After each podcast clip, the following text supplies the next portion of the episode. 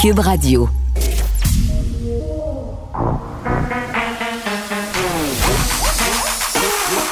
Elle a une opinion sur tous les sujets. Pour elle, toutes les questions peuvent être posées. Geneviève Peterson. Cube, Radio. Salut tout le monde, bienvenue à l'émission. Merci d'être avec nous. Euh, ben, je pense qu'on va tenter d'être réaliste, euh, qu'on va tenter d'accepter qu'on s'apprête peut-être à nous annoncer de façon assez imminente une fermeture des commerces non essentiels, du moins si je me fie au durcissement du ton du premier ministre Legault. Vous vous rappelez de cette alerte qu'on a reçue hier sur nos téléphones pour nous dire, ah, traduction, il n'y en aura pas de niaisage. Il n'y en aura plus. C'est fini le temps des avertissements. On distribuera désormais des annonces, pardon, des amendes euh, les récalcitrants. Et moi, puis là, je vais être super honnête avec vous, OK? Mais, je suis tout le temps honnête, là. Mais même si j'ai honte un peu de ma pensée, OK? Je vais vous révéler ce à quoi j'ai pensé quand j'ai commencé à m'avouer à moi-même que peut-être qu'on s'en irait véritablement vers, vers cette fermeture-là. Je me suis dit, Oh my God, va falloir que je gère ma repousse. J'ai une repousse à gérer. Et là, si on referme les salons de coiffure, il faut régler ça avant que ça arrive. Je sais, là, c'est pas glorieux, là. Mais je suis là pour vous. Je suis là pour Hein, que vous vous sentiez moins seul avec vos pensées honteuses, hein, comme justement de se dire que à travers une pandémie mondiale, la chose qui nous préoccupe, c'est notre repousse de cheveux, c'est notre sortie au restaurant, tu sais, hein, le je me moi. Donc maintenant qu'on a ri un peu, évidemment, euh, on n'aura pas qu'une repousse à gérer. Là, je dis ça à la blague, puis c'est poche, mais euh, on est quand même à 1842 cas aujourd'hui. 33 décès et à Montréal quand même, on assiste à une certaine remontée, 648 cas aujourd'hui. Donc c'est quand même assez préoccupant et euh, c'est assez peut-être pour se dire qu'effectivement on aurait peut-être besoin de lui en donner une une jambette à la Covid-19 euh, pendant le temps des fêtes, on en jase depuis déjà quelques jours. Je pense que c'est une question de temps, c'est une formalité là d'ailleurs, euh, c'est la stratégie qu'emploie la CAQ depuis le début de la pandémie. Habituellement, il y a une espèce de d'intervalle de deux semaines quand on commence à nous préparer, là, puis à nous dire les affaires, je pense que ça s'en vient. Ça sent ça. Ça sent ça. Euh, et la vaccination, bien entendu, n'y changera rien, même si ça nous donne une petite lueur, si on veut, au bout du tunnel, même si ça nous donne un espoir de bientôt pouvoir recommencer à vivre selon le nouveau normal, parce que ce sera ça, ce sera pas la normalité tout de suite, là. On l'a bien compris.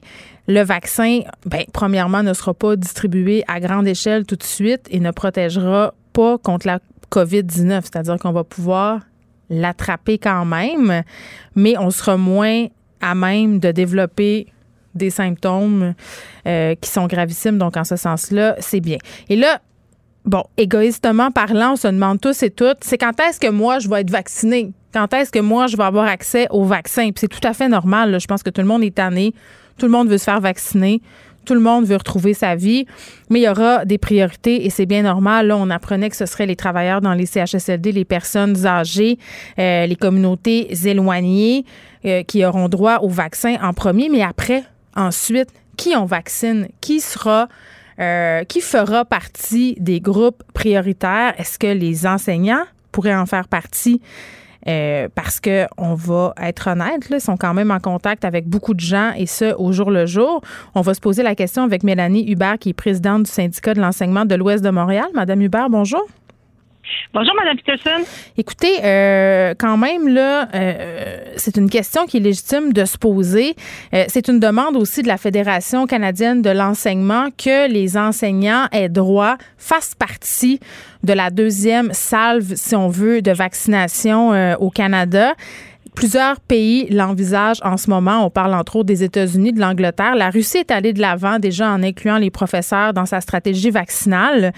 Euh, mhm. C'est pas fou quand même quand on y pense. Puis je pense qu'on peut même élargir ça. on parle des profs et vous représentez les profs, mais oublions pas non plus éducateurs, éducatrices en service de garde, éducateurs à la petite enfance aussi, parce que vous êtes en contact avec les enfants, vous êtes exposés à un risque au quotidien. Là. Oui, tout à fait. Ben, je veux d'abord, d'entrée de jeu, le préciser que c'est difficile pour moi ce midi d'avoir une opinion tranchée parce que j'ai pas de mandat clair de mes, membres là-dessus. Il euh, faut se le dire, nos membres sont un peu partout sur l'échiquier, comme le mhm. reste de la population. Certains très, très inquiets au point de demander des congés sans traitement pour se protéger. D'autres qui trouvent qu'on en fait trop puis qu'on exagère un peu les mesures de sécurité. Donc, j'ai pas d'opinion très tranchée, là, comme je vous dis, mais ce qui est clair, c'est que dans le monde de l'éducation, dans les écoles, dans le réseau scolaire, COVID a entraîné des bris de services éducatifs importants mhm. et on est tous conscients des limites en ce moment du téléenseignement. Là, ce n'est pas la meilleure façon d'enseigner à nos élèves au Québec. Donc, euh, je pense que en ce sens, on peut faire des choses pour faire en sorte qu'on puisse, comme vous disiez un petit peu plus tôt, donner une gifle à la COVID puis réussir à stabiliser les choses ben, assurément la vaccination du personnel euh, dans les écoles, particulièrement les profs qui passent un nombre d'heures important en contact avec les gens, c'est sûr que je pense que ça pourrait être quelque chose à envisager euh, assez rapidement dans le processus, un peu de la même manière qu'on demandait à la Fédération autonome de l'enseignement là, un mécanisme de dépistage accéléré aussi pour euh, essayer de mieux contrôler les éclosions. Ben, je pense que le vaccin, c'est le corollaire de ça quand on quand on arrive dans le milieu de travail et que les vaccins se rendent disponibles. Oui, puis vous me dites, j'ai des profs qui sont inquiets, j'ai des profs qui s'absentent euh, pour protéger leur santé. Évidemment, d'avoir accès à ce vaccin-là, ça viendrait euh, assurément euh, les calmer quand même. Donc, ça serait une bonne chose. Ben, non seulement pour les profs inquiets, euh, il y en a plusieurs, hein, soit qui ont des, des enjeux de santé personnelle qui n'étaient mm. pas reconnus par santé publique officiellement, mais qui ont choisi de se retirer volontairement en se privant de salaire.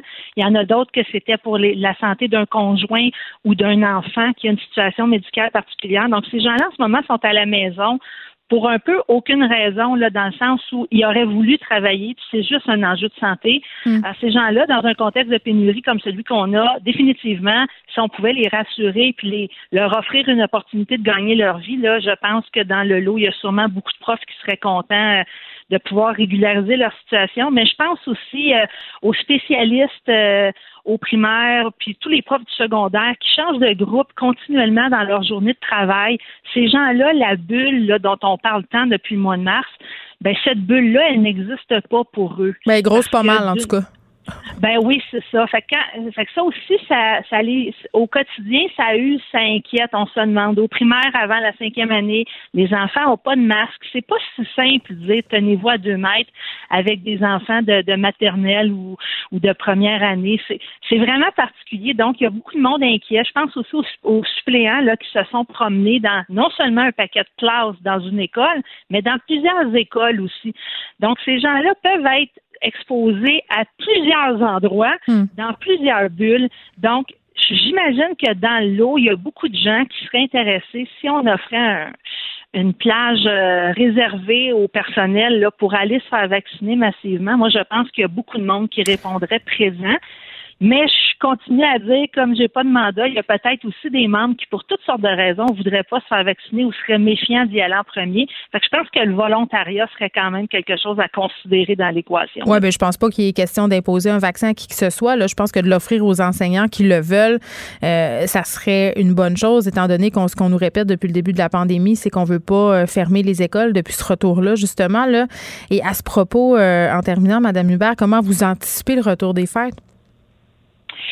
Ben c'est sûr que ça c'est vraiment la, question euh, qui tue, je vous dirais. D'abord parce qu'il y aura un bulletin à prévoir rapidement au retour. en janvier. Le ministre Roberge euh, a prévu un bulletin fin janvier, et ça c'est un enjeu majeur, c'est un casse-tête pour les gens. Euh, déjà que les écoles vont être fermées un peu avant Noël, toute l'évaluation des apprentissages, s'il fallait qu'au retour des fêtes, des fermetures se prolongent, qu'il y ait beaucoup d'éclosions qui remettent en question la planification mm. prévue, je pense que ça va être un casse-tête pour un grand nombre d'enseignantes et d'enseignants pas juste au centre de service scolaire Marguerite Bourgeois, mais dans la partout, Québec, puis, on va être, au Québec, je pense que ça va être un problème majeur. Ben, on va être honnête aussi, Madame Hubert, là, on nous a promis des journées d'enseignement en ligne. Je veux bien pour des enfants de 4, 5, 6e année, là, mais moi, mon fils a 5 ans, il est en maternelle et je peux vous dire que l'enseignement à distance, là, fait pas des enfants forts. Mettons que son attention est limitée. Tout à fait, mais je vais vous dire, moi, je suis mère d'un enfant qui est en, 5, en quatrième secondaire et c'est les bulletins importants pour le cégep. Puis je vais vous avouer que je me pose les mêmes questions, ah bien qu'il soit beaucoup plus autonome. Donc vraiment, c'est sûr que le téléenseignement, ce n'est pas la panacée pour faire cheminer les élèves. C'est vraiment un pansement, un band-aid sur un bobo. Mais la meilleure solution reste que tout le monde soit en santé dans l'école. Donc, ça pourrait passer par des vaccins, ça pourrait peut-être passer par des équipements de ventilation aussi, mais ça, c'est un autre débat. Ben oui, puis c'est l'une des raisons pour lesquelles les professeurs de l'Alliance canadienne demandent à être immunisés en priorité. Évidemment, la question des bulles, la question de la, de la distanciation et celle de la ventilation. Mélanie Hubert, merci. Madame Hubert, qui est présidente du syndicat de l'enseignement de l'Ouest euh, de Montréal. On s'en va tout de suite parler avec Benoît Barbeau, qui est virologue, professeur à l'UQAM. Monsieur Barbeau, bonjour.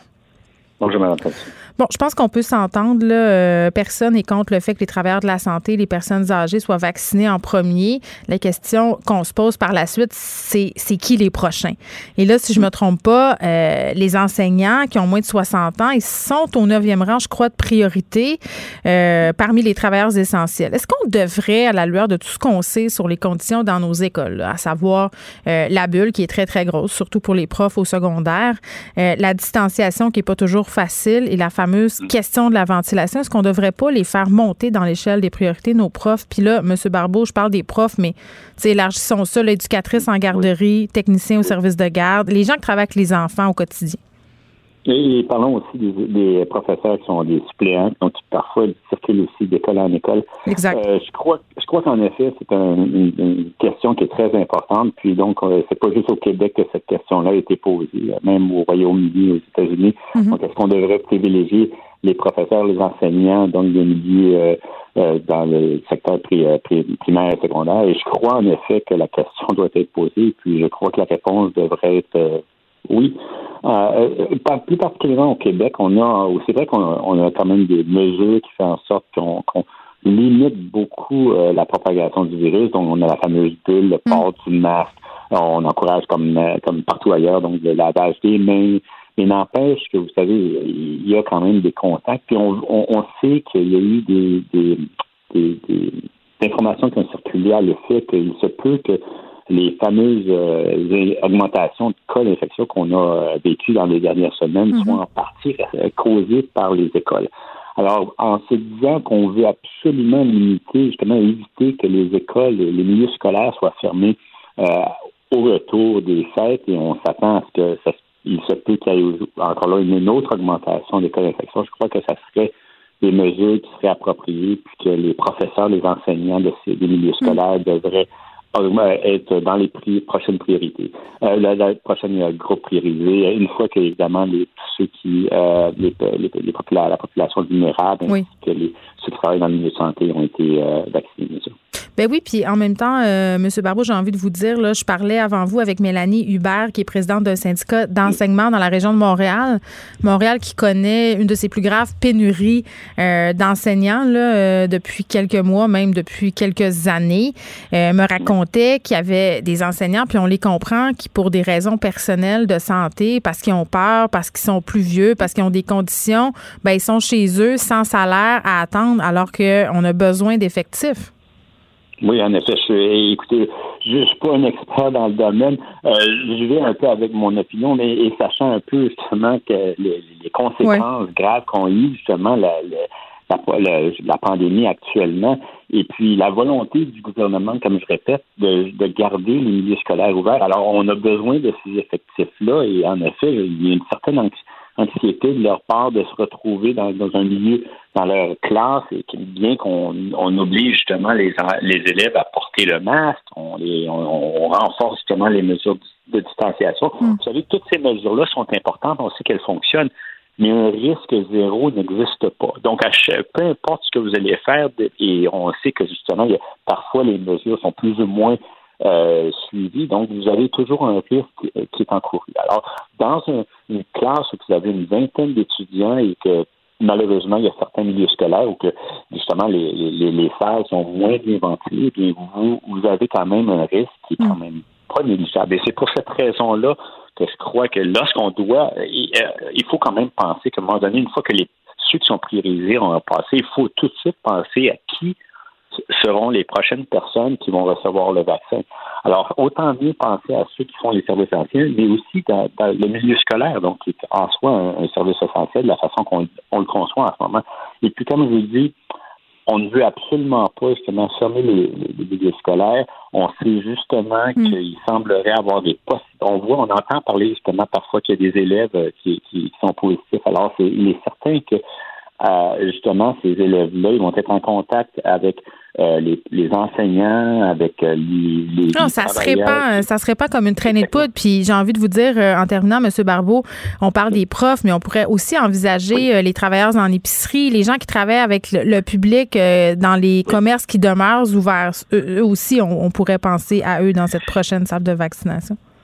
Tout à fait. On peut regarder très large, mais il va falloir justement, il faut prendre en considération euh, aussi du nombre de doses qui vont être disponibles. Alors, le gouvernement a une tâche et doit, d'une certaine façon, déjà commencer à penser à la deuxième vague de vaccination. Qui sera priorisé et quels seront les services essentiels qui seront euh, priorisés? Est-ce que, donc, comme vous dites, les, les, les, commerçants, les, les, commerces et les milieux scolaires, je crois que le milieu scolaire a quand même un rôle essentiel à jouer dans notre communauté. Je crois que ça devrait être une des priorités. Euh, du gouvernement. Mais dans notre communauté, euh, puis dans la question économique aussi, parce que si les enfants ne sont pas à l'école, les parents sont automatiquement moins productifs au travail. Benoît Barbeau, merci. oui, virologue, professeur euh, en sciences biologiques à l'UQAM. Geneviève Peterson, la déesse de l'information. Vous écoutez Geneviève Peterson, Cube Radio. On parle avec Nicole Gibault. Salut Nicole. Bonjour Geneviève. Écoute, hier je faisais euh, une entrevue avec le psychiatre Gilles Chamberlain à propos, euh, bon, c'est d'audience publique euh, concernant la petite Rosalie là, qui a été assassinée par sa mère, un crime assez sordide. Là, elle a été poignardée à de multiples reprises, jetée aux poubelles. Et là aujourd'hui, c'était le témoignage d'Audrey Gagnon, donc la mère impliquée dans cette histoire. Oui, puis c'est bon de rappeler évidemment qu'on est devant euh, la coroner parce que Madame euh, a plaidé coupable, a déjà eu une sentence au niveau criminel. Mhm. Euh, et elle écope d'une sentence à vie, et évidemment avec possibilité de demander, et pas de mhm. nécessairement de l'avoir, une libération conditionnelle après 14 ans minimum. Alors ça, c'est ici le mandat de la coroner ici dans cette enquête-là, faut le rappeler, là, c'est, d'essayer de trouver euh, des pistes là, pour que pour que ce drame-là ne se reproduise plus jamais. Hmm. Euh, alors, c'est, ça le but de l'enquête. Oui, juste rappeler, excuse-moi, euh, je veux juste rappeler un peu les circonstances là, pour lesquelles tout ça a lieu. Justement, tu fais bien de le souligner. On veut s'assurer que ça ne se reproduise plus parce que ce qu'on a appris euh, dans cette histoire-là, c'est que Audrey Gagnon avait séjourné dans une maison d'hébergement et qu'on l'a laissé partir parce qu'elle aurait préféré des menaces contre son intervenante. On a pu entendre hier cette intervenante-là, par ailleurs, témoigner. Et c'est la question qu'on se posait, toi et moi, à l'époque, comment une telle chose a-t-elle été possible? Est-ce que le système l'a échappé? Donc, c'est un peu pour ça qu'a lieu en ce moment cette commission. Tu as tout à fait raison. Et c'est pour ça que, oui, les témoignages des, des, des gens de la maison, du centre d'hébergement, sont extrêmement importants. Mais là, aujourd'hui, la version est nettement contradictoire. Qu'est-ce qu'a dit Mme euh, Gagnon? Mme Gagnon, aujourd'hui, a dit, écoutez, moi, euh, je, c'est sûr que je ne suis, pas capable de me souvenir des paroles exactes, ça, c'est son témoignage.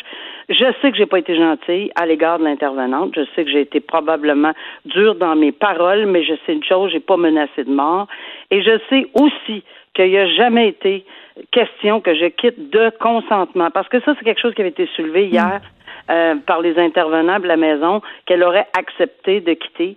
Or, euh, c'est apparemment que ce n'est pas le cas. Ben, c'est ce qu'elle dit, évidemment. Mais moi, ce que j'ai compris, ce que j'ai compris, Nicole, c'est qu'on lui a demandé de quitter et qu'elle voulait rester une nuit de plus et qu'on lui aurait refusé. C'est ce que j'ai compris. Lui aurait, ouais, elle dit que c'est pas le cas du tout, qu'elle avait aucune place à aller et que euh, et qu'évidemment, là, c'est, c'est, c'est, c'est un peu cette situation-là qui a amené au drame, malheureusement. Là. Euh, et mais ce qui ce qui m'interpelle un peu, c'est qu'apparemment, il y, aurait eu un nom, c'est ce que j'ai entendu là dans le résumé, c'est qu'elle aurait donné comme personne source là pour mhm. euh, appeler euh, un de ses oncles et on ne l'aurait pas appelé. Alors oh. euh, là, c'est c'est du ben c'est ce qu'elle dit. Euh, elle dit, garde, il y a, y, a, y a évidemment une question là qui va se se poser en, en détail pourquoi on ne l'a pas appelé? Est-ce que c'est vrai qu'on avait cette cette source-là? Est-ce que parce que l'oncle a toujours dit, moi, je vous aurais accueilli à bras ouverts. Euh, et, et, là, ben là, ça devient un peu. Est-ce qu'elle est partie avant? Est-ce qu'ils ont eu après? En tout cas, évidemment, il y a le fin détail de toute cette situation-là, mais c'est bien, bien important que la coroner, puis elle le dit là. Écoutez, là, je vais poser des questions pointues. vous n'êtes pas au banc des accusés, mais moi là, il faut que je comprenne, puis il faut que je puisse recommander en fonction de l'ensemble de la preuve que j'entends. Parce qu'elle, sa peine est déterminée là. Ça peut pas rempirer. Ça... Ben non, tu sais, puis avoir c'est ça le rôle du coroner, d'émettre des, tu sais, euh, pour, pour les maisons d'hébergement, pour les, pour euh, tout, tout ça, c'est d'une importance, mais d'une importance capitale. D'où le fait que c'est une enquête publique et on est euh, pas heureux dans les circonstances, mais il faut qu'on comprenne cette situation-là pour plus jamais que ça arrive. Malheureusement, on va peut-être en échapper mm. d'autres, mais si on peut faire des recommandations, euh, sérieuse, ben, ça peut être intéressant. Hier, je posais euh, la question euh, à Gilles Champerlan, justement. Euh, je lui demandais, tu sais, dans ce, dans ce type de dossier-là, est-ce qu'il y a des signes? Est-ce que le système l'a échappé, justement? Est-ce qu'il y a des choses qu'on aurait pu faire mieux? Puis c'est vrai que, bon, cette commission-là va nous apprendre un peu s'il y a eu des failles au niveau du système. Mais par rapport à cette dame-là, Madame Gagnon, il dit que souvent, après coup, c'est facile de voir qu'il y avait des signaux, mais que sur le coup, c'est pas si évident que ça à déterminer. Donc, ça ajoute, parce que je me disais, pauvre intervenante, qui doit se dire, qu'est-ce que j'aurais pu faire de plus, pourquoi je l'ai pas vu? Euh, puis cette femme-là, quand même, qui ne travaille plus depuis ce temps-là à cette maison d'hébergement, elle a un choc post-traumatique et on peut la comprendre. Oui, non, c'est tout à fait exact. Ce que le docteur Chamberlain dit, je suis entièrement d'accord. C'était pas évident. Puis dans, comment ça s'est passé? Elle s'était ben toujours occupée de sa fille. C'est ça, là. Elle n'avait pas un historique de négligence, de violence avec sa fille, mais elle avait quand même euh, été accusée par le passé euh, d'avoir poignardé quelqu'un, là. Fait que. Oui, puis il y avait, il y avait également un problème, apparemment, là, que, qu'on souligne un problème de mm. consommation euh, et d'abus, bon, etc. Donc, mais ça, c'est un portrait, ça l'est pas. Euh, c'est, un portrait que ces maisons d'hébergement-là connaissent. Alors, c'est quoi? Quels sont les filtres de ces, les filets, c'est pas les filtres, mais les filets de sécurité? C'est le filet d'après. C'est celui après qu'elle soit sortie de cette maison-là, euh, qui était pas là.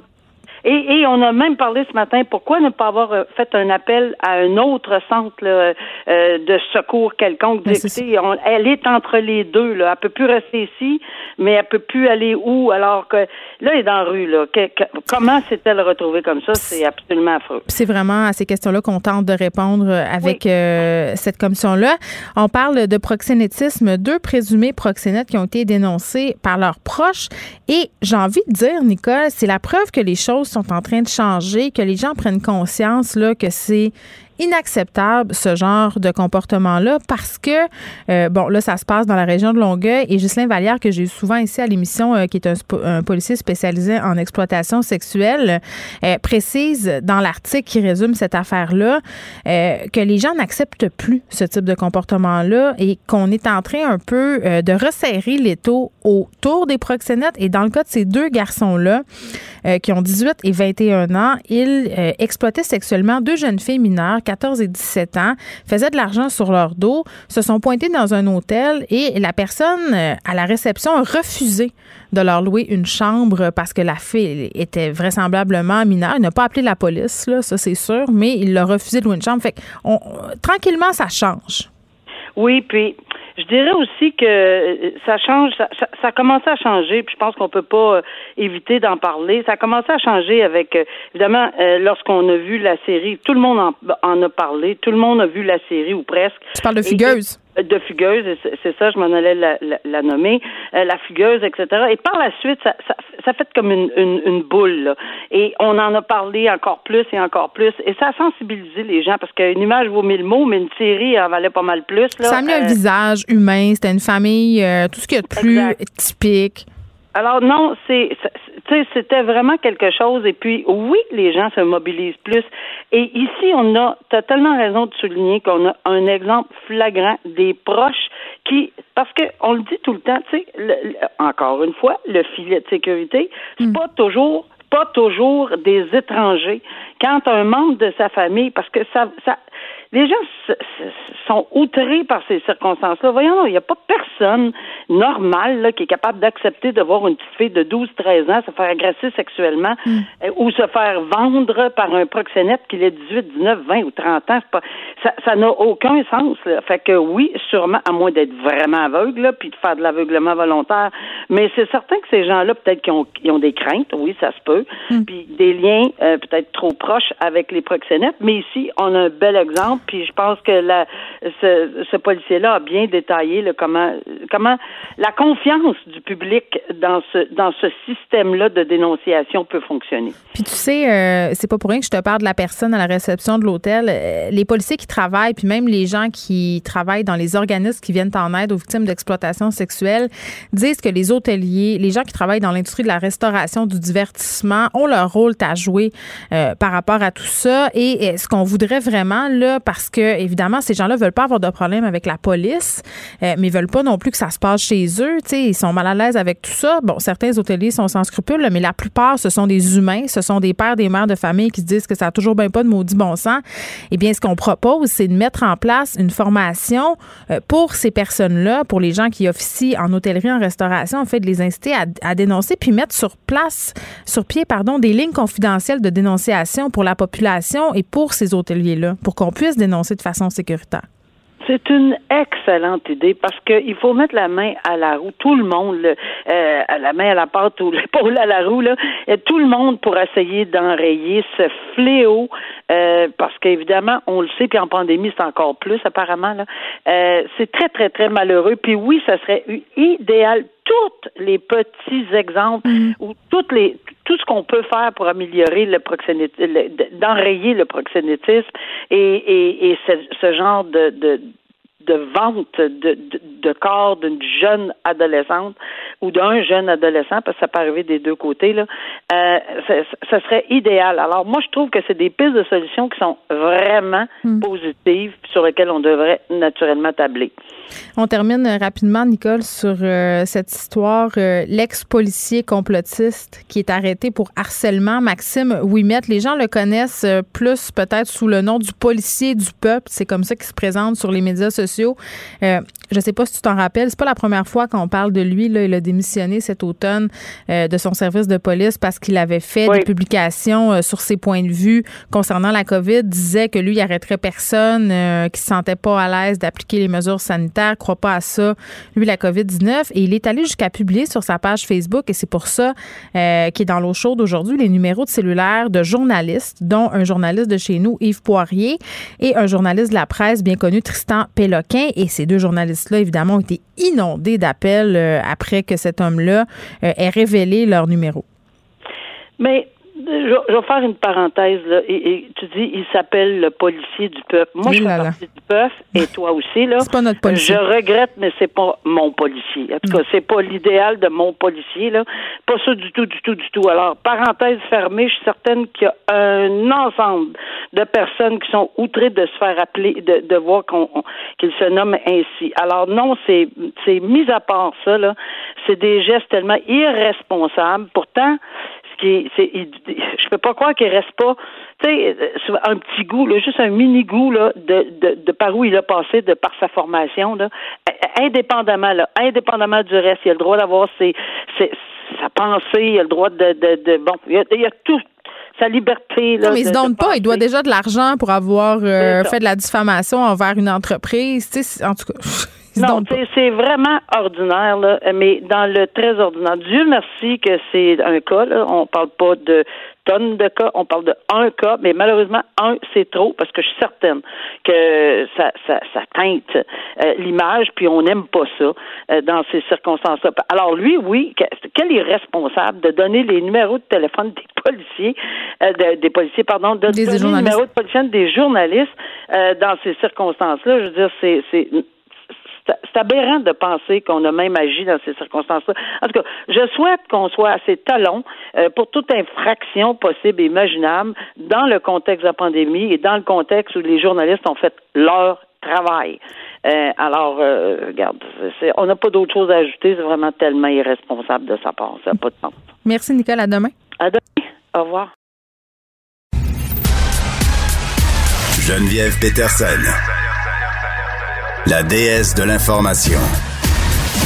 Vous écoutez Geneviève Peterson, Cube Radio. On les appelle les deux Michael. Ce sont ces deux Canadiens qui sont emprisonnés en Chine euh, pour une troisième année. Ils entament leur troisième année euh, de détention. On en parle avec Guy Saint-Jacques, ancien ambassadeur du Canada en Chine. Monsieur Saint-Jacques, bonjour. Bonjour, Madame Peterson. Bon, euh, juste pour qu'on puisse euh, un peu se situer, euh, quand je parle des deux Michael, je parle d'un ex-diplomate, Michael Covering, un entrepreneur aussi, Michael Spiver, qui sont emprisonnés en Chine depuis deux ans aujourd'hui en réponse, selon plusieurs, à l'arrestation de Meng Wanzhou, qui est la directrice financière qui était de Wanhui, à la demande des États-Unis. Cette arrestation-là a eu lieu à Vancouver en décembre 2018 et vraiment par le plus curieux des hasards, entre guillemets, c'est moi qui mets les guillemets, ces deux deux hommes-là auraient été euh, mis en accusation, jugés concernant des activités mettant en danger la sécurité nationale chinoise. Euh, Monsieur Saint-Jacques, est-ce qu'on sait dans quel état se portent euh, ces deux hommes-là en ce moment?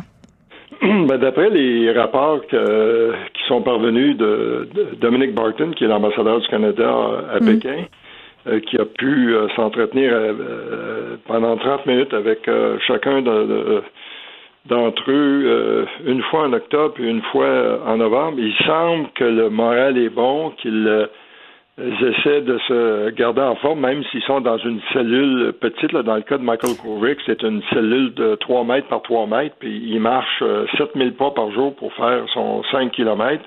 Il fait de, du yoga aussi. Spaver aussi s'occupe avec la méditation, puis il essaie de lire, mais euh, c'est des conditions difficiles parce que les lumières restent allumées 24 euh, heures par jour. Puis, dans le cas de Spaver, euh, il y a une vingtaine d'autres personnes dans sa cellule. Sa cellule est plus grande, mais ça fait beaucoup de monde avec une seule toilette, puis pas d'intimité. Deux ans en prison pour des crimes qui ne sont pas connus. On ne sait pas vraiment pourquoi ils sont là. Ce sont des Canadiens qui sont, pour ainsi dire, des prisonniers politiques. J'ai encore de la difficulté à m'imaginer que cette situation-là, ça peut se passer entre nos deux pays. on collabore quand même assez étroitement économiquement avec la Chine. Bon, c'est sûr qu'on n'a pas vraiment le choix, vous allez me dire. Mais on se croirait véritablement dans une espèce de, de guerre froide 2.0.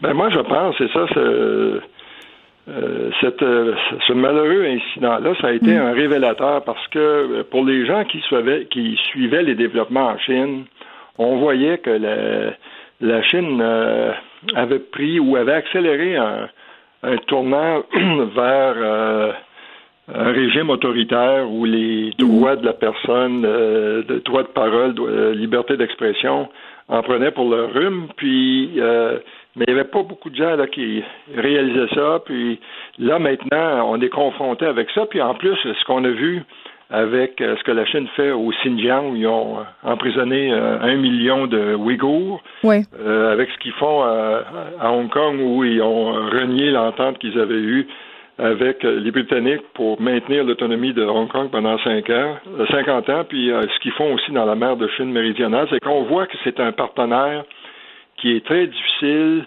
et qui n'hésite pas à avoir un comportement de voyou, à prendre des gens en otage pour vous forcer à faire ce qu'ils veulent. Puis dans ce cas-ci, c'est clair que c'était une monnaie d'échange.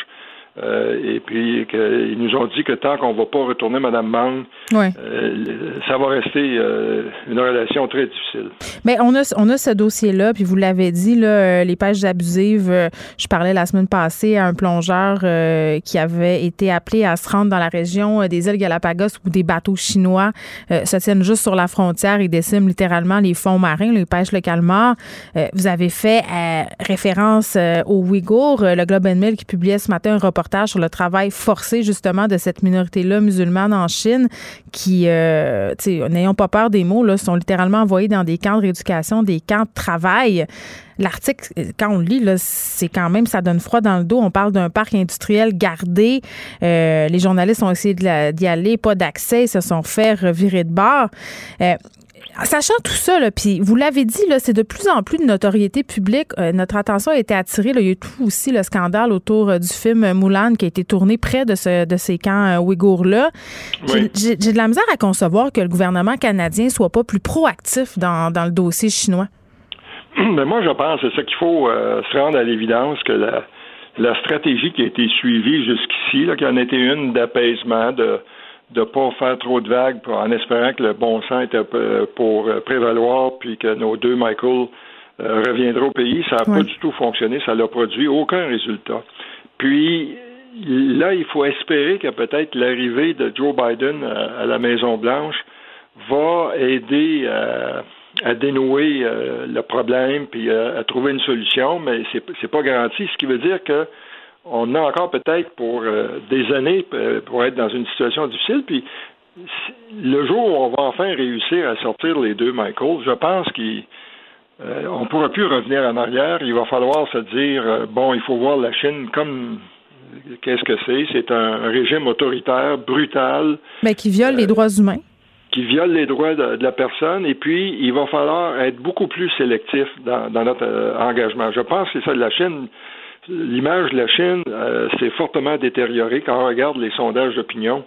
Maintenant, il y a une, majorité de Canadiens qui disent qu'on ne peut pas faire confiance à la Chine, à la Chine qu'il faut essayer de trouver euh, d'autres marchés pour dépendre moins sur le plan économique de, ce pays-là. Mm. Et puis, euh, en fait, là aussi, l'arrivée de Joe Biden va aider à créer des alliances pour adopter des, des, des stratégies puis des positions communes contre la Chine parce qu'on ne peut pas tolérer ce, ce régime euh, comme ça. Euh, ben, d'un côté, on peut pas le tolérer. Euh, le gouvernement américain, là, pendant la durée du règne de Trump, tenté des sanctions économiques, ça n'a pas donné grand-chose quand même. J'ai l'impression qu'on n'est pas à veille de sortir de cette dépense-là économique. Puis il y a la volonté populaire, sachant tout ça, de faire quelque chose, mais d'un autre côté, j'ai l'impression que globalement, on est un peu on est un peu tous et toutes en train de fermer les yeux justement pour pouvoir accéder à cette marchandise-là qui est, qui est fait à bas hmm. prix en Chine. C'est presque impossible à concurrencer ce marché-là. C'est immense. Oui, mais c'est euh, vrai qu'en fait, euh, euh, puis souvent aussi on a pensé là qu'à un marché mais qui a maintenant 1,4 milliard de, consommateurs qu'on pourrait faire des, des, affaires en or, mais c'est un marché très concurrentiel. Puis vous avez raison, on bénéficie tous des, des importations chinoises, des, de, télévisions à écran plat, puis d'ordinateurs qui sont pas trop chers parce que c'est fabriqué là-bas. Mais là-dessus aussi, les, les coûts augmentent en Chine, puis il y, a, des industries maintenant qui commencent à se déplacer pour aller ailleurs, comme au Vietnam ou en, Malaisie, où les, salaires sont, sont moins chers. Mais je pense que euh, il va falloir euh, avoir une bonne discussion avec la Chine pour lui dire, écoutez, mm. on n'a pas de problème à ce que vous soyez un grand joueur, mais il faut que vous cessiez vos comportements de voyous. Mais jouer selon les règles internationales. C'est ça, puis les, vous pouvez pas approcher les règles en disant bon ça je vais la, respecter, puis celle-là je vais pas la respecter. Ça s'applique à tout le monde. Hmm. Et puis euh, jouer franc jeu, puis là euh, on va vous accepter. Puis en même temps, il y a des grosses compagnies comme Nike, Apple, Coca-Cola euh, qui essaient de faire un peu, de mettre de la pression, si on veut, euh, sur le gouvernement chinois concernant justement ces camps de travail-là, Ouïghours, dont on parlait tantôt. Mais à chaque fois que je vois ce genre d'initiative-là par les compagnies comme ça, je me dis, ben oui, euh, c'est bien d'une part, mais d'un autre côté, la plupart de leurs produits sont faits là-bas. je veux dire, ils sont dépendants aussi si on fait le tour dans nos maisons puis on regarde qu'est-ce qui est fabriqué en Chine, euh, euh, c'est la majorité des choses. Euh, mais, malgré tout, c'est ça. La Chine, c'est à son avantage mm. aussi d'avoir des marchés étrangers parce que 19 de son, de son PIB dépend des exportations. Puis là, euh, bien sûr. Mais Nike, justement, euh, tu sais, Nike, si on fait des lois, justement, pour renforcer euh, et s'assurer qu'on n'ait plus de travail forcé, pourra plus nous les vendre 120$. C'est là, les espadrilles. Même chose pour les téléphones. Là. Apple vient de sortir un, téléphone qui vise un marché plus jeune. Là, on parle d'un iPhone à 600-700$. C'est impossible de fabriquer un iPhone comme ça en dehors du marché chinois et de le vendre à ce prix-là.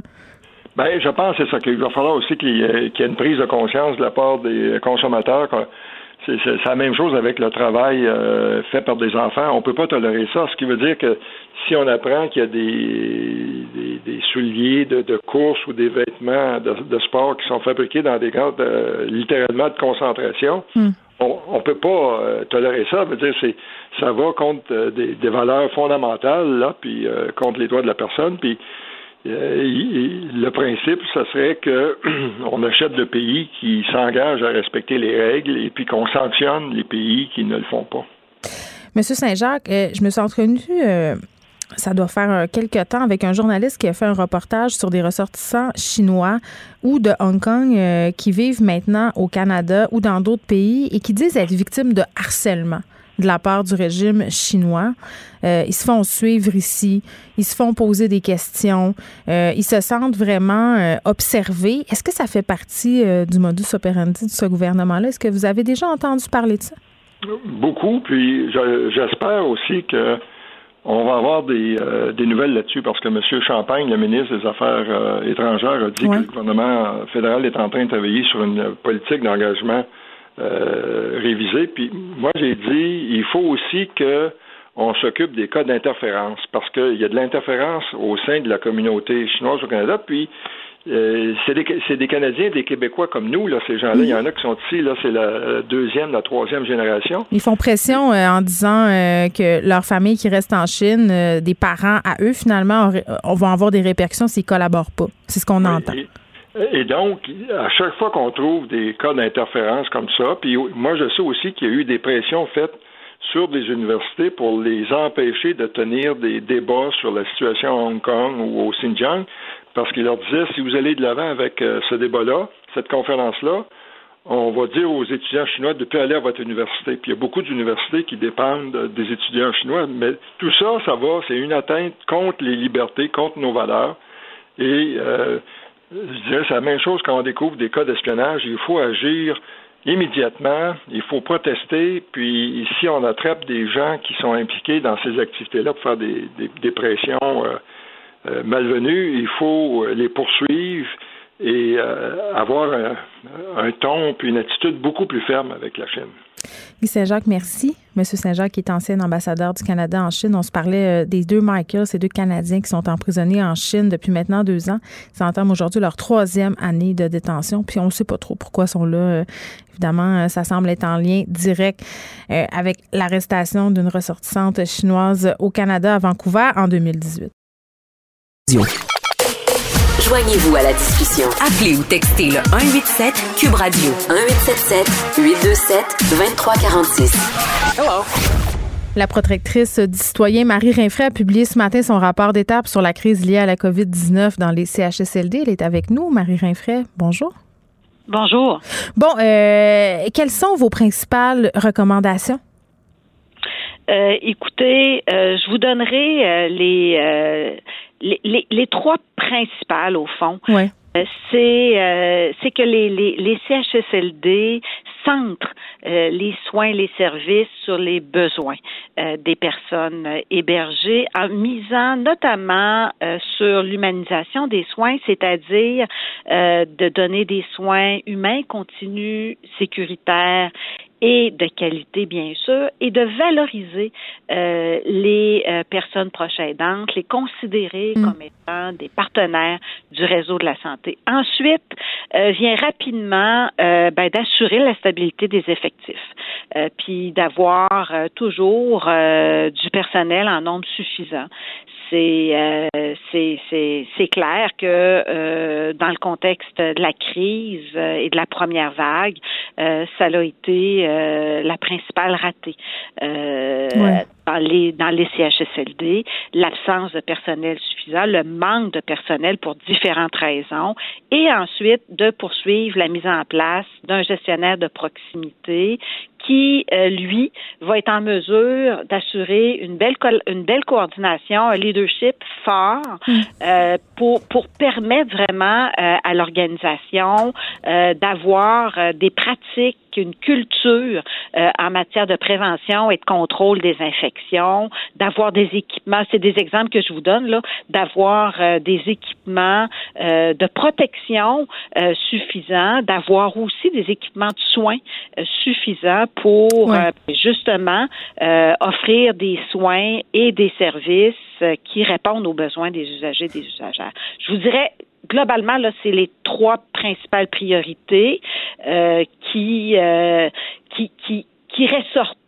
de notre enquête. C'est beaucoup, c'est beaucoup de choses. On va essayer de faire un peu le tour. Je veux qu'on parle des proches aidants parce que un des trucs qui ressort beaucoup de votre rapport, c'est que ces personnes-là ont été sensiblement mises à l'écart pendant la première vague et ça a eu des répercussions quand même sur la santé physique et la santé psychologique des aînés. la question de la formation aussi, d'offrir de la formation aux proches aidants euh, en situation de COVID, là, parce que c'est une chose de savoir s'occuper d'une personne, c'en est une autre de s'en occuper dans un contexte euh, de COVID. Mais le fait qu'on ait mis euh, ces personnes-là à l'écart lors de la première vague, ça a eu quand même des répercussions. Et j'ai envie de vous entendre sur la chose suivante, Madame Rinfray. J'ai l'impression qu'on est un peu en train de refaire la même chose à l'heure actuelle avec ce qui s'en vient. et là, je fais référence évidemment à la période de Noël, mais on pourrait élargir ça. Les aînés n'auront droit qu'à un visiteur. Euh, les proches aidants, quand même, pourront pas être très nombreux à leur chevet. C'est compréhensible, mais on va continuer si on veut accentuer certains problèmes. Euh, écoutez, c'est pour ça que euh, c'était important pour moi de déposer mon rapport d'étape pour faire état des constats, des, difficultés qui ont été vécues mm par euh, les personnes sur le terrain, parce que le rapport d'étape donne la parole euh, aux personnes qui ont vécu la première vague sur le terrain dans les CHSLD. Et à cet égard-là, de fait, vous avez raison de le souligner, l'interdiction pour les proches aidants d'aller auprès des personnes aînées a eu des impacts, euh, je vous dirais, dévastateurs mmh. aux certaines personnes dans, dans, le contexte aussi de l'offre de soins, parce que euh, les, les, les, les, proches aidants euh, sont là pour offrir des soins aussi euh, aux personnes qu'elles aident, ne serait-ce que les soins à l'habillement, à l'alimentation. Vous savez, en CHSLD, on est dans à l'égard des personnes qui sont en, le, plus souvent en très grande situation de vulnérabilité, euh, en lourde perte d'autonomie, que ce soit physique ou cognitif. Donc, les proches aidants sont des personnes qui connaissent la personne proche aidée, qui savent exactement ce qu'ils ont besoin et qui sont capables de leur offrir. Et qui euh, ont le temps aussi. Parce que parfois, il y avait une question de quota, c'est dommage à dire, mais on l'a beaucoup vu euh, pendant la première vague, Mme Rinfray, des gens, des préposés aux bénéficiaires, des infirmières qui ne palliaient qu'au plus urgent et l'interdiction des personnes proches aidantes a augmenté la pression sur les préposés aux bénéficiaires, sur les aides aux services, et ce faisant, euh, ben ma foi, il y a eu, il y a eu des, des, des, des, des services qui ont été reportés, qui, qui ont été. Il y a des euh, situations inhumaines, là. On, on, se fera pas de cachette, là. Absolument, absolument. Et euh, le rapport en témoigne euh, parce que euh, on les, les, personnes qui se sont ouvertes à nous, et là on parle de milliers de personnes, mm. les, les, enquêtes aussi qu'on a eues avec les entretiens individuels qu'on a eu avec différentes personnes, plus de 250, convergent tous vers la même chose. Donc, on trouvait important dans notre rapport de leur donner une place, de leur donner la parole pour qu'elles soient vecteurs de changement. Et c'est ce qu'elles veulent, parce que euh, il faut éviter que euh, les, les, erreurs qu'on a pu commettre se reproduisent. Et euh, en ce sens-là, au départ, on, on, parlait des proches aidants et, et de, la, de, leur contribution. Mm. Les proches aidants doivent vraiment devenir des partenaires du réseau de la santé et des services sociaux. Et en ce sens-là, ils doivent avoir la formation sur les, la, la, prévention et le contrôle des infections. Il ne faut pas les mettre de côté parce qu'ils n'ont pas la formation. Il faut leur offrir cette mm. formation-là. Il faut vraiment s'assurer que qu'ils fassent partie de la solution. Oui, puis une des choses qui est ressortie aussi, euh, c'est le manque peut-être euh, de cohérence en ce qui se disait au gouvernement parce qu'on avait clairement une volonté politique euh, de faire quelque chose. On admettait les ratés du système. Euh, moi, j'ai parlé euh, plusieurs fois à Mme Blais ici qui martelait ce que disait M. Legault, c'est-à-dire que les gestionnaires seraient imputables, qu'on devait avoir des gestionnaires de proximité, qui devaient plus avoir de va-et-vient. Or, les sons de cloche qu'on avait du terrain, c'était vraiment pas la même chose. C'est comme s'il n'y avait pas de courroie de transmission et que dans la vie quotidienne, la gestion des CHSLD, des c'était tout simplement pas possible d'appliquer les recommandations du gouvernement? Et euh, c'est pour ça que je parle dès le départ de l'angle mort. dans la préparation de la pandémie écoutez, pour euh, la plupart, il n'y en avait pas de gestionnaire euh, ben, au sein euh, des CHSLD. Et bon, ben actuellement, le gouvernement s'est mis en action et se sont engagés. Est-ce qu'il y a un gestionnaire au sein de chaque CHSLD? Et bien honnêtement, je pense que c'est une excellente solution pour permettre d'avoir un leadership fort, pour pouvoir avoir une réelle capacité de décision puis d'implantation d'un fonctionnement agile adapté à chaque CHSLD pour puis, puis s'assurer aussi de l'application euh, des mesures de contrôle, de prévention des infections, s'assurer aussi d'avoir suffisamment d'équipements, puis d'équipements de protection contre les infections, mais aussi d'équipements de soins, mm. parce que euh, ça aussi, ça l'a manqué là, lors de la première vague. Oui, euh, quand même, 48 des travailleuses et travailleurs de la santé ont rapporté avoir manqué d'équipements de protection euh, en raison de la pénurie. C'est quand même pas rien. Madame Réfray, je m'en voudrais euh, de ne pas apporter la chose suivante avec vous. On sait, là, les répercussions sur nos aînés ont été funestes, puis c'est le cas de le dire. Mais vous êtes aussi penché sur la façon dont la COVID-19 avait affecté les travailleurs de la santé. Oui, et euh, vous, euh, vous avez raison euh, de le souligner. notre personnel soignant a été durement affecté, d'une mm-hmm. part, parce que 25% d'entre eux ont été atteints de la COVID, c'est euh, c'est quelques euh, 13 581 personnes qui ont été atteintes.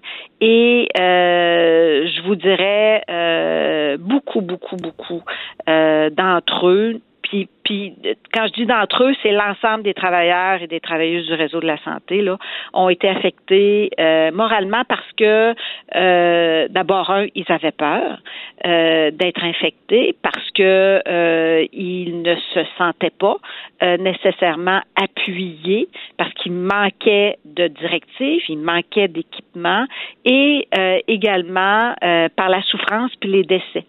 Euh, qu'ils euh, qui géraient au quotidien. ont eu, oui. Hmm.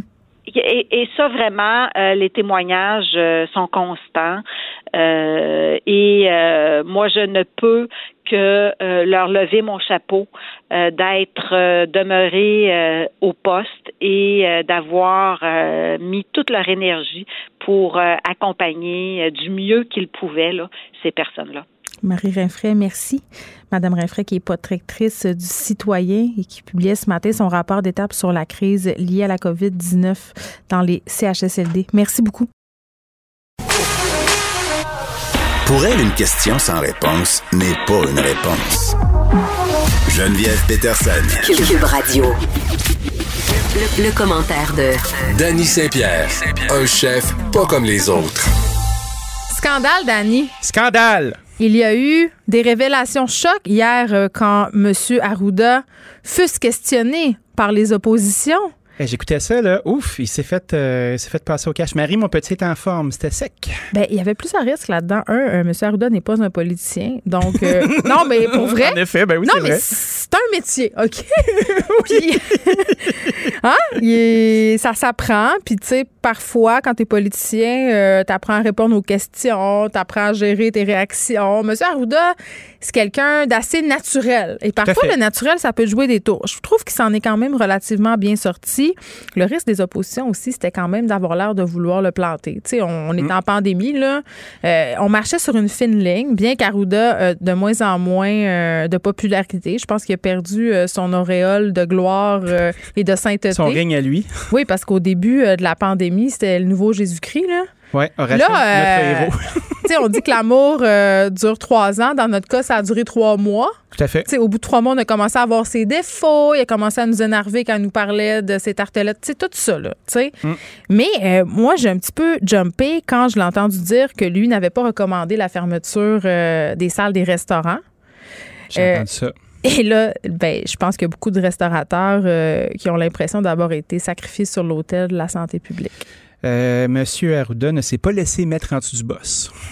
Puis il a décidé de se distancier de tout ça. Mais attends, c'est drôle. Moi, moi, là, Ouais, dis-moi. non, mais c'est parce que, tu sais, c'est comme un peu, on, on est en train d'assister live à une espèce de dynamique Game of Thrones, hein, quand Oh. même, là. Moi, j'aime ça. C'est qui le petit nain? On ne peut pas dire nain, donc je te laisse Comment avec ça? ça. Faut dire petite personne. Ben non, c'est pas vrai, ça. Je pense que oui. Fred, qu'est-ce qu'il faut dire? Fred, il est woke. C'est la personne woke dans l'équipe. Il va nous aider. que- je pense pas que le mot nain, c'est un mauvais mot. Oui, c'est un, oui, un mauvais mot. On, on a vraiment plus le droit Le de dire ça. nanisme, c'est pas une maladie? Oh, Danny! On arrête de dire ça. Je- Non, on revient je- aux Je suis candide, là. Moi, je pose une vraie Je- question. Je, comprends. Fred va nous revenir avec toutes les réponses. D'ailleurs, il est déjà en train de me texter pour me dire euh, qu'on a l'office de je sais pas quoi sur le dos. Personne de petite taille. Personne de. Ben, parfait. Je Bon, m'excuse. Je voulais pas dire sait. un mot sale. C'est correct. Maintenant, on est davantage éduqués et Ah. nous le serons. Un peu Non, plus mais éveillé. Tout Oui. ça pour te dire que j'ai l'impression d'assister à une bonne vieille game de Game of Thrones ou à une émission euh, où on, on essaie de prendre la place de l'autre. Il y a beaucoup de tension entre M. Arruda et M. Legault au quotidien. Là. Oui. Et quand il, il a annoncé publiquement qu'il allait souscrire à la demande des oppositions, c'est-à-dire euh, de livrer M. Arruda dans la fosse au lion, c'est pas de même qui a dit ça, le regard qu'il a lancé là, en voulant dire Oui. Hein? Hein? On est. Hein? Tu veux. Hein? Ben, vas-y. Vas-y. Vas-y, mon pit.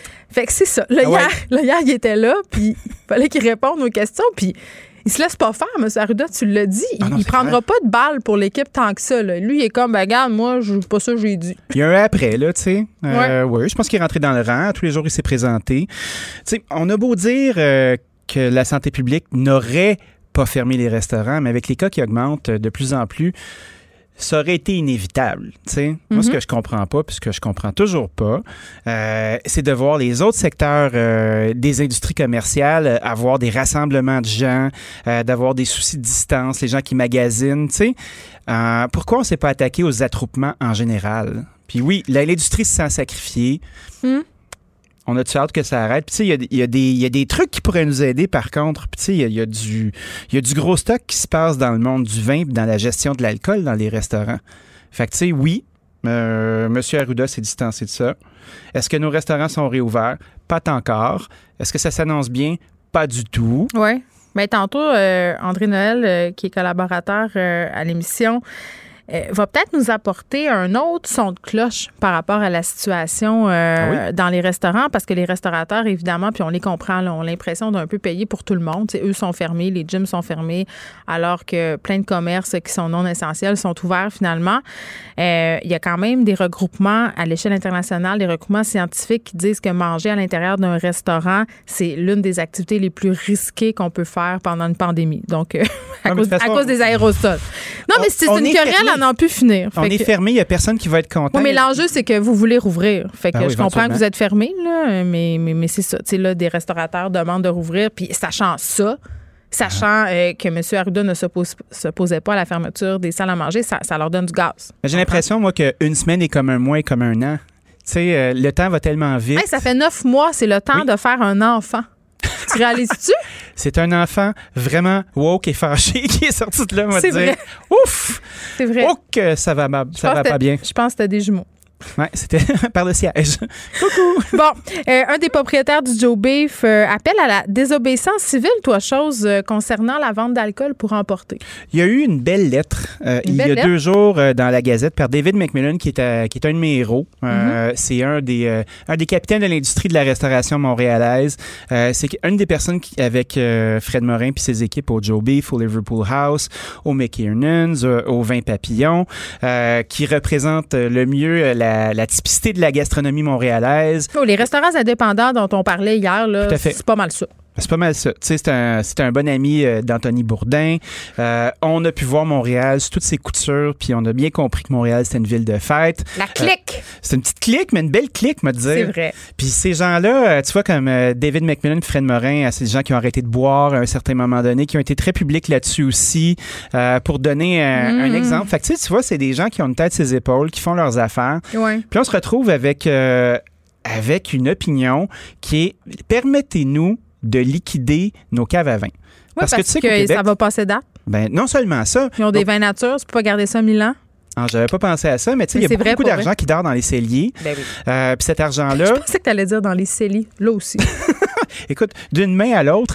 Puis c'est, c'est, euh, j'ai l'impression qu'on est en train d'assister à un repli résigné. Sais, de faire comme, bon, OK, on sauvera peut-être pas les meubles. Là, on a beaucoup d'argent qui dort. Est-ce qu'on serait capable d'aller la rechercher? Est-ce qu'on c'est pas serait une capable grosse de vente de feu, c'est pas ça que tu m'annonces, là. J'annonce rien, moi. Je suppose.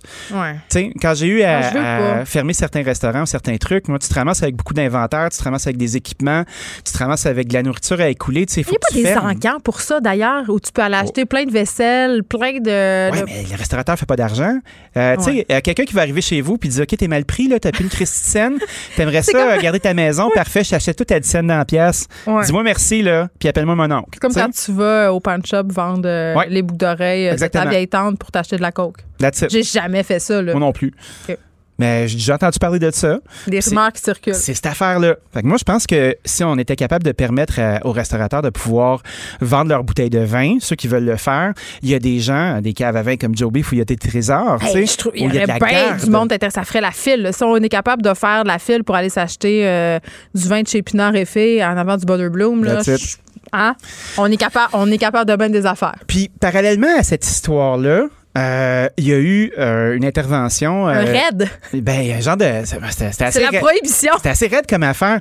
La police de Montréal continue à appliquer les règlements qui sont en, qui sont en place, ceux d'avoir des timbres sur les bouteilles d'alcool pour s'assurer qu'il n'y ait pas de l'alcool qui arrive direct de la SAQ pour que les perceptions se font. C'est des règlements qui sont provinciaux, qui sont vraiment archaïques. Mm. Moi, c'est un de mes sujets préférés. Je suis allé contre les règles Mais attends, des permis qu'est-ce qu'ils font? d'alcool. Ils vont pas qu'est-ce qu'ils dans- font? Ils ils s'en vont, euh, exemple, euh, le vin dans les voiles. Le vin dans les voiles, euh, qui est un importateur privé, euh, des gens qui vendent des trucs. Ils vendent des vins, Ouais, ils vendent des vins d'importation privée, des délices. des délices, ils vendent de très très belles choses. Puis il y a beaucoup d'agences qui sont comme ça. Il On plein, peut pas être, on peut pas être caviste au Québec. Tu peux pas arriver puis dire ben moi je vais vendre de la boisson. Faut que tu vendes un plat avec ça. C'est ce que M. McMillan déplorait. Et ben imagine-toi donc qu'il y a des policiers qui se sont retrouvés dans un line-up undercover euh, pour aller dans un magasin où il y avait une promotion de vin de vin dans les voiles en paquet de quatre. Hey, sérieux, ils ont donc bien rien à faire. Ben- ils n'ont pas des gens qui suivent pas les consignes sanitaires à l'arrêter. On a eu un, hier là, une alerte nationale, Seigneur. Là, euh, des, des amendes sont à venir pour les récalcitrants. Concentrez-vous là-dessus, là, les gens qui vont en 32 dans des chalets. là. Laissez Ben- les gens qui veulent vendre du vin tranquille. Ben moi, rien de mal. j'ai- mon premier réflexe aurait, aurait été de dire, euh, coudon, ils n'ont rien d'autre à faire, ils sont Ben, un bien caves. Mais tu sais, quand tu travailles avec des règles, quand tu es un policier, quand tu es un, une personne qui fait respecter la loi, Non, mais ils ont tué Mais des si- si informations. t'as pas eu la consigne de dire, OK, le slacker les gars, là, on va se concentrer sur d'autres choses, ben tu continues à faire ta job, tu sais. Non, mais ils ont tué des informations selon lesquelles les lois, euh, les règlements seraient pas suivis chez certains importateurs privés? Je veux dire. Ben, je sais pas, ben, tu sais, ça, c'est assez random hein, comme façon d'opérer. Ouais. Euh, moi, j'ai eu des visites assez souvent. Justement, ils débarquent à 3-4. Surprise! Touk, touk, surprise, puis ils s'en vont voir, puis avec leur flashlight, puis ils regardent voir si tes codes sont bons. Ouais, moi, je me si, rappelle euh, quand je travaillais dans un bar, euh, Tu fais comme, oh boy. Tu te sens toujours pas bien. hein. Même si tu rien à te reprocher, là, on dirait que tu vas aller chez le directeur. euh, mais moi, de toute façon, dès que je vois un char de police, je me sens mal. Ah, tout à fait, je moi. suis pas une euh, criminelle, puis j'ai jamais rien fait de mal dans ma vie. Là. J'ai même pas jamais perdu, puis là, je touche du bois. Je touche la, la table d'animation. J'ai jamais perdu un point. En- sur mon permis de conduire, là. mais pourtant, dès que je vois une auto de police, je suis comme, oh my God, là, je me tiens vraiment droit, là, les fesses serrées, puis je respire vite, vite, vite, puis j'ai une narine collée. Puis je suis comme, il va m'arriver quelque chose. Fait que tu vois, ces gens-là, là, moi aussi, je vis la même chose. Depuis que je bois plus, là, je peux conduire impunément, tu sais, puis ça, c'est super. Ah, ça, ouais. Tu sais, mettons, t'as pris deux verres de vin, là, puis là, tu vois un char de police, puis tu Ouais, mais moi, j'ai un, j'ai un, j'ai un gauge personnel. Ah oui? Si, ben, si je me demande si je peux conduire, je ne conduis pas. OK, ça, c'est c'est sage, ça. Oui, puis habituellement, euh, au bout d'un verre de vin, on dirait que je. Non. Je suis très, très prudente, moi, à cet effet. Des mots de sagesse. C'est bien les seuls que je vais prononcer aujourd'hui. Tu vois, euh, il y a cette situation-là qui est sortie sur Facebook, euh, puis qui, euh, qui résonne bien. Puis après ça, ben, aujourd'hui, Mm. ce même David McMillan appelle à la désobéissance civile, puis invite les, plusieurs restaurateurs à vendre leur vin sans que ce soit accompagné d'un plat. Fait que là, il y a plusieurs Attends, endroits. tu sais oui. que dans le temps, là, Oui. avant, là, avant, Dans l'ancien temps? Oui. Blanc? Puis ça, je parle pas dans l'ancien temps de la pandémie, là, parce que ça aussi, c'est un ancien temps. Oui. Euh, les bars, les brasseries, les tavernes donnaient euh, de la bouffe. Je t'ai déjà parlé de la bouffe en bois. Tu sais, pour que leurs oui! clients. Oui. Fait que là, t'avais. tu prenais ta grosse molle, OK? Oui, oui. Puis t'avais un sandwich en bois. Tu sais, il avait fabriqué des aliments en bois pour dire, mais on en a des aliments, là. Il y avait des. Il y avait. des petits ratourés comme, comme ça. les, Claude Ça Lafortune fonctionnait. euh, du bois là, qui étaient là puis qui Puis faisaient là, des aliments. Tu disais, euh, Danny, on sait pas trop, tu sais, pourquoi ils se sont rendus là, les policiers, dans le cas du vin dans les voiles. Tu dis, est-ce que euh, Moi, je y pense avait que c'est une consigne qui est en place. Non, mais un des éléments qui a été soulevé par le vin euh, dans les voiles, c'est que le resto visé, les restos visés se sont fait dire qu'ils faisaient trop la promotion de la vente d'alcool. Parce qu'ils faisaient des promotions, justement, là, donc c'est ça qui aurait mené aux inspections. Wow. Est-ce que. Ben, moi, je pense Est-ce qu'on revient avec, euh, prohibition, le mot prohibition? Je pense que, tu vois, moi, j'ai fait une coupe de petits appels, là, puis ça s'est rendu jusqu'en haut, là, puis je pense qu'il va y avoir des petites consignes qui vont se faire donner. C'est où ça en haut? En À- haut, tu veux euh, dire adieu? En- ouais, c'est comme adieu, mais à gauche. Très à gauche. puis en vélo. Fait que, Là, c'est quoi la définition de la nouvelle gauche? J'ai l'impression que si tu manges des légumes puis que tu fais du basic, t'es considéré comme faisant partie de l'extrême gauche. C'est vrai? ça? Ben oui. ben, moi, je mange pas de légumes, fait que je suis à peu près dans le milieu. Non, j'en mange des légumes. que t'es un droitiste caché. là. Non, ben écoute, toute pendant façon- longtemps, moi, je pensais que j'étais une personne de droite, puis là, je me, je me suis rendu compte, en fin de compte, que j'étais beaucoup plus doux. Est-ce qu'on pourrait euh, remettre aussi en question ces, ces directions politiques qui sont, à mon sens, un peu caduques aujourd'hui? Tu sais, dire je suis à gauche, je suis à droite. Pour- pourquoi se revendiquer d'une direction? Je sais pas, les gens ont peut-être besoin d'être dans un, dans un club quelconque. Moi, j'ai besoin de me se sentir euh, libre de mes mouvements. Des fois, je suis à gauche, des fois, je suis à droite. J'ai l'impression qu'on peut pas vraiment être à droite en ce moment. Avec toutes les interventions de l'État pour sauver euh, un pack, tout le monde puis son contraire. Ça, là. ça me fait rire. Les gens qui sont à droite, même les libertariens, Oui. qui, qui sont considérés comme les gens les plus à droite Tout au fait. monde, qui Les veulent pas d'intervention de l'État, qui se pensent euh, au-dessus des lois, ben profitent quand même du système hospitalier, envoient oui. leurs enfants pour la plupart à l'école, roulent sur nos routes. Fait- souvent, je pense que les gens qui se réclament de droite euh, reprochent aux gens de gauche de mal gérer Non, mais de toute façon, euh, que tu ou sois de trop intervenir. que tu sois trop à gauche, trop à droite, moi, je me suis toujours méfiée des extrêmes. Ça me tombe ses nerfs et j'aille ça. Je trouve T'es ça bien centré. Non, mais je trouve ça sectaire. Je trouve... Non, je suis même pas centrée. Je trouve ça sectaire, je trouve ça dogmatique. Je trouve que quand il n'y a pas de place à l'écoute, quand il n'y a pas de place à l'ouverture, puis que chacun des deux parties essaie d'avoir raison, puis essaie de dire que sa façon de vivre est meilleure que l'autre, moi, je débarque. Ça m'intéresse juste pas. Je m'en fous. Est-ce que euh, tu vis ça dans ta famille, toi, dans le temps des fêtes, habituellement, à genre un mononcle J'en ai un plus de peu... famille. Très lourd. Ils sont tous partis. Il y aurait juste ta mère qui nous disait à mettre euh, de la sauce la J'a- tourtière. J'adore tellement euh, la nouvelle campagne de pub du gouvernement qui a été faite euh, avec un humorisme, euh, un humoriste dont j'ai oublié le nom, là, celui qui a les cheveux fous, qui est un ancien vétérinaire. là. Oui. Comment il s'appelle? J'ai aucune idée. Fred, comment il s'appelle? En tout cas, celui-là, Ouais, il crie. Il a les cheveux gris. il est. Oui, oui, il est bien. Exactement. Grichous. Il est content parce qu'il verra pas justement cet oncle-là dont tu parles, auquel il faut que tu fasses semblant de t'intéresser. C'est Puis c'est souvent cet oncle-là qui a été dans la fonction publique toute sa vie, là, puis là, Ah il ouais. est à la retraite, là, puis là, ben, qu'est-ce qu'il fait, lui? Ben là, il est devenu à droite, imagine-toi donc. Mes taxes, Mm. mes impôts, Metallica. il croit. il croit pas à ça, lui, la COVID. Quand il est un peu chaud d'air, il dit Ah, lève-les ton masque, j'ai Ben mis oui. du gin, Ah ouais, donne-moi un bec. Donne-moi un bec. Donne-moi un bec. Ah, ça, c'est Gilda Roy. J'adore. Oh, oh, oh, oh, oh. OK, c'est fini, là. Swear jar. Bye bye, Danny. hey, salut, à demain. Le, le commentaire de François Lambert, un dragon pas comme les autres. Salut, François. Hey, salut Geneviève, je peux écouter euh, gauche-droite, ça, me fait toujours rire ce foutu débat-là, moi aussi. tu sais. Ouais. C'est comme, ben c'est parce que tu sais, euh, c'est comme s'il faut être à gauche ou faut être à droite. Si on est à droite, on est pour, on est contre les masques, on est la théorie du complot. Si on est à gauche, on est dépensier, puis on est, tu sais, il y a moyen d'être entre les deux de ça. Moi, je me considère centre-gauche, centre-droite. Tu sais, je peux être complètement à droite à l'occasion, mais ça me fait pas de moi un gars anti-avortement, un gars anti-masque. Sais, faut, faut démêler, je considère, de droite économiquement, mais de gauche socialement. Sauf qu'il faut les marier à un moment donné, puis pour moi, il n'y en a pas ni l'un ni l'autre. C'est, euh, le centre qui est bien, là, dans tout, dans tout, là.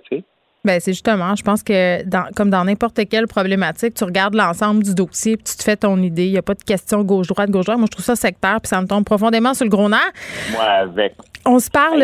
Gilles, Geneviève, c'est ce que je fais depuis une heure. Non. Littéralement, là, je suis scotché sur mon écran de, de, de, de bourse à la seconde près pour regarder la folie Airbnb et la stupidité des gens en temps réel. Oui, les gens capotent, là, sont partis en peur. Puis euh, avant qu'on commence à parler d'Airbnb, j'ai envie de te demander si toi, tu as un accord avec ta blonde sur le nombre de fois que tu regardes euh, les marchés boursiers par jour sur ton téléphone. Parce que ça peut devenir compulsif. Euh, ben, c'est parce que ma blonde, mo- moi, je transige 10 à 15 fois par jour à la bourse à tous les jours. hein. Fait que tu as une free pass. Tu peux y aller autant que tu veux. Ben non, mais je, oui, ben c'est, je considère que c'est ma job le matin de 9h30 à 11h. Je ne fais euh, que ça, à moins que je suis en punition comme aujourd'hui. Je suis en punition. Je me suis trompé hier, fait que je suis en punition aujourd'hui. Ah, t'as, as perdu de l'argent? Je, ben, sur papier, mais ça fait partie du deal. Là. Tu peux pas toujours gagner. J'ai un, track record, euh, je dirais pas mal pas pire. Mais là-dedans, ben, t'en gagnes puis t'en perds. Puis euh, là, je, suis en hmm. punition. Je suis dans le coin pour euh, mauvaise lecture. Tiens, on va dire ça comme ça. Ben là, c'est ça. Parlant de mauvaise lecture, est-ce que les gens qui sont en train de partir en part avec Airbnb en font une mauvaise lecture? Parce qu'on en parle souvent, toi et moi, des espèces de modes par rapport à la bourse, des bulles au cerveau, des titres pour lesquels les gens s'emballent, alors que dans le fond, c'est rien. Ben, regarde, Airbnb vient d'arriver à bourse à une heure et euh, il y a déjà 47 millions de transactions. Elle a monté de 146 à 165 pour descendre à 141. Ce n'est pas normal. Ça, c'est de la pure spéculation. Puis moi, ça me tape ses nerfs, euh, les euh, nouvelles entrées à la bourse pour ces genres de folies-là. Il y a toujours quelqu'un qui va dire, moi, je l'ai acheté à 146, je l'ai vendu à 165. Le problème, c'est qu'il y en a un aussi qui l'a acheté à 165 qui va le perdre à 141. Et je ne crois pas au IPO. Moi, pour moi, c'est laisser le marché décider c'est quoi la vraie valeur de tout ça. Euh, hier, c'était DoorDash. Hier, une compagnie qui a découvert un médecin, un médicament contre le cancer est parti de 4 piastres à 195 piastres. Et là, tout le monde se pète les bretelles qui ont fait de l'argent avec ça. Moi, pour moi, c'est un côté de la bourse que je déteste royalement. Et je regarde en ce moment, c'est un spectacle à regarder Airbnb à la, à la seconde près, là ça varie comme ça n'a pas de bon sens. L'action prend de 142 à 150 pièces au moment où je te parle. Au moment où je te parle, regarde, tu as 142, ou peut-être à 146. Il y a de l'argent qui se perd en ce moment, puis il y a de l'argent qui se fait, bien entendu. Mais le plus beau, c'est que ceux qui ont les bons outils vont faire de l'argent. Le commun des mortels qui dit Hey, je vais acheter un BNB, il va perdre de l'argent, puis c'est triste de voir ça. Il y, a, une tristesse dans cette folie-là. Mais qu'est-ce qui fait que euh, certains titres comme ça, comme ceux d'Airbnb, mais ça a été aussi le cas pour Pinterest, s'emballent comme ça? C'est parce que c'est des marques qui sont à la mode euh, et qui ont bénéficié d'une belle euh, notoriété auprès du public, auprès peut-être des gens qui sont moins enclins à acheter des actions boursières en temps normal? Non, ben il faut séparer. Regarde, Pinterest puis Snap, il y a à peu près deux, mois, Snapchat a eu une belle montée parce que Snap Snapchat a rapporté des bons chiffres. Donc, eux, ils sont à la bourse depuis un bout. Donc, ils ont augmenté énormément, mais basé sur du réel. Airbnb, c'est sûr qu'on connaît, euh, on connaît le, revenu, mais comment les gens vont l'évaluer à la bourse? La folie de ça, c'est qu'on pense que, hey, ça va rentrer à la bourse à 146, ça va monter à 300. Euh, c'est l'appétit des gens pour le gain rapide en pensant que euh, ben, c'est parce que tu arrives à la bourse que là, ça va monter automatiquement. Ben, ça descend ça descend aussi. Puis en ce moment, il y a des gens qui vont broyer leur vie à soir. Là. moi, j'aurais l'impression que c'est pas une bonne place pour miser. Airbnb, là, le marché locatif est en train de s'effondrer. Oui, mais ils ont, ils, ont, ils ont, eu quand même un bel été malgré tout. Mm-hmm. Et les gens n'achètent pas pour. Euh, là, aujourd'hui, oublie ça. Là. aujourd'hui, les gens ne font que hyper spéculer, comme DoorDash hier. Aujourd'hui, DoorDash a, perdu 15 pièces, elle est à 100, 175 pièces en ce moment, mais elle se maintient. L'autre, elle se promène de 10 piastres à la minute. C'est complètement fou. Il y a des gens qui ne seront pas fiers euh, d'eux euh, demain matin. Il y a des gens qui vont s'en péter bretelles qui ont acheté Airbnb. Puis il y a des gens qui vont longer les murs lorsque tu vas leur parler d'Airbnb. bon. Ils vont longer les murs en regardant la terre. Bon, une qui doit être fière d'elle, euh, c'est cette propriétaire d'une PME de Drummondville qui a été choisie par Ottawa pour faire de la glace sèche à moins 78. Euh, c'est la glace sèche, évidemment, faisant référence aux capacités de conservation du vaccin euh, de Pfizer là, qui contre la COVID-19. quand même, là, ce sont des gros chiffres. Elle, cette entreprise entrepreneur-là s'apprête à se lancer dans vraiment une course folle. Oui, puis tu sais, c'est dans, une situation comme on vit en ce moment, il y a des gagnants puis il y a des perdants. Elle est du bon bord de la clôture mm-hmm. euh, euh, parce qu'elle fait de la glace sèche puis c'était pas prévu, c'est seulement le, le médicament de Pfizer. Tu sais, dans le fond, la glace sèche, on utilisait ça dans des parties. Hein. c'est pas quelqu'un qui s'est réveillé un matin puis qui a dit ah le vaccin de Pfizer, je me vais me mettre à faire de la glace sèche. il en faisait déjà. Il en faisait déjà euh, ce que j'ai lu pour les parties, puis déjà pour euh, d'autres médicaments, mais là, euh, elle s'est transformée. On n'a pas les mêmes parties, François. ben, c'était populaire. Ben, dans le fond, il y a, dans, dans les shows, ils en mettent souvent, hein, dans, dans, au, au théâtre, oui, oui. Au théâtre, oui, au théâtre aussi. Ça fait partie du, des, des, éléments de décor. Mais là, regarde, elle vient de frapper le jackpot. Et tu sais, il faut faire attention parce que hier, je lisais un article de Marie-Claude Lortie dans la presse. Elle disait. Cette grande connaisseuse du monde des affaires. Elle me tape royalement ses nerfs. Je ne fais même pas un aveu. J'en parle à tous les matins. Son, style de journalisme me pue au nez parce qu'elle dit ceux qui en ont profité de la COVID devraient tous redonner à ceux qui n'en ont pas profité. Franchement. Regarde, c'est ben, complètement niaiseux parce que c'est pas parce que tu es à bonne place au bon moment, que tu as préparé tes affaires pour être à bonne place au bon moment, qu'il faut que tu redonnes. On n'est pas dans une société comme ça, malheureusement ou heureusement. Mais regarde, dans son cas, elle, elle est à bonne place. Elle faisait ça déjà d'avance. Là, son chiffre d'affaires va exploser. Est-ce qu'elle en a profité? Absolument pas. Elle faisait déjà ça. Profiter, pour moi, c'est de prendre avantage de quelqu'un. Non, profiter, là, c'est comme l'espèce de deux de pique qui est allé chercher des bouteilles de Purel pour les revendre à gros prix aux États-Unis puis qui est resté pogné avec parce que les gens ont décidé de donner une leçon. Ça, c'est vouloir profiter d'une situation. Exactement. Puis c'est comme le gars qui m'avait contacté aussi au mois de mars pour dire François, j'ai acheté toutes les barils d'alcool des producteurs d'érable. Ben, super, merci, monsieur. Pour, ben oui, pour les revendre. Donc, que je te fasse un prix? J'ai dit, je pense vraiment que je vais être capable de regarder après les producteurs d'érable, moi, d'en face, disant que moi-même, je suis même pas capable d'en acheter pour mes érables pour nettoyer les, les tubuleux, parce que toi, tu as tout vidé les stocks. Non, ça, c'est des profiteurs. Mais autrement, il y, a des, il y a des entreprises qui se sont réinventées dans le temps de la COVID et on est loin de profiter. Ben, bravo, euh, bravo, parce que ça va être ici. Encore. C'est à Drummondville, oui. Bien, il va falloir aussi qu'elle puisse euh, suivre la production. On, a eu quand même des histoires d'entrepreneurs qui ont essayé de se réinventer, qui se sont fait prendre les culottes baissées. Là, je fais référence à Bigarade, une compagnie de draps qui s'est mis à faire des masques, mais qui n'avait pas les capacités euh, nécessaires pour produire en grande quantité. Et ça a très, très mal viré. Il faut quand même, tu sais, quand une entreprise se lance comme ça dans la standardisation, dans une espèce d'industrialisation d'un produit comme ça, il faut être capable d'avoir les reins assez solides pour le faire puis pour sortir la marchandise? Ben, elle, dans le fond, c'est ce qu'elle elle dit, elle est limitée. Moi, elle, a comme un 30... 30 euh, secondes. 30, gallons, je pense. Elle va monter à 50 gallons, quelque chose, peu importe les chiffres, mais c'est ça. Donc, elle sait combien qu'elle peut produire. Elle ne peut pas en vendre plus. Euh, Bigarade s'était mis à en vendre 30 000, a pris des commandes sans rien faire. Ah oui, ça a passé à Gieux, Elle promettait 100 000 par semaine. Ça n'avait aucun bon sens. à un moment donné, ben euh, il faut avoir les moyens de ses ambitions, puis clairement, elle les avait pas. Mais c'est quand même une belle histoire pour cet entrepreneur de Drummondville. Merci, François. Radio. Geneviève Peterson. Une animatrice pas comme les autres. Cube Radio. Cube Radio. Cube Radio. En direct à LCM. C'est le moment d'aller retrouver notre collègue dans nos studios de Cube Radio. Salut Geneviève. Bonjour Julie. Alors, la vaccination va commencer euh, ben, dès la semaine prochaine. C'est pas croyable comment tout déboule assez rapidement. Pour ceux qui sont prioritaires, et là, tu te poses la question, est-ce qu'on met les priorités aux bons endroits dans les personnes qu'on vaccine en ce moment ou qu'on va vacciner la semaine prochaine? Bien, en fait, euh, je pense que pour euh, les personnes qui seront vaccinées en premier, là, à savoir les personnes, les aînés, les travailleurs dans les CHSLD, RPA et autres facilités, les communautés éloignées, dans le fond, c'est toutes les populations vulnérables, les gens qui travaillent en santé. Là, je pense pas qu'on puisse dire qu'on a fait de mauvais il fallait vacciner ces populations en premier. Cependant, la question va se poser, là, mais après, ça va être qui? Qui va-t-on vacciner? Ce seront qui? Les travailleurs essentiels qui seront considérés comme étant prioritaires mm-hmm. euh, pour le gouvernement? Et moi, je posais la question, puis je pense que cette question-là, elle est fort légitime. Euh, est-ce qu'on ne devrait pas vacciner les professeurs qui sont en contact avec les enfants? Et on pourrait élargir? Euh, professeurs, éducateurs en garderie, éducatrices, les personnes qui travaillent au service de garde, les professionnels aussi qui travaillent dans nos écoles.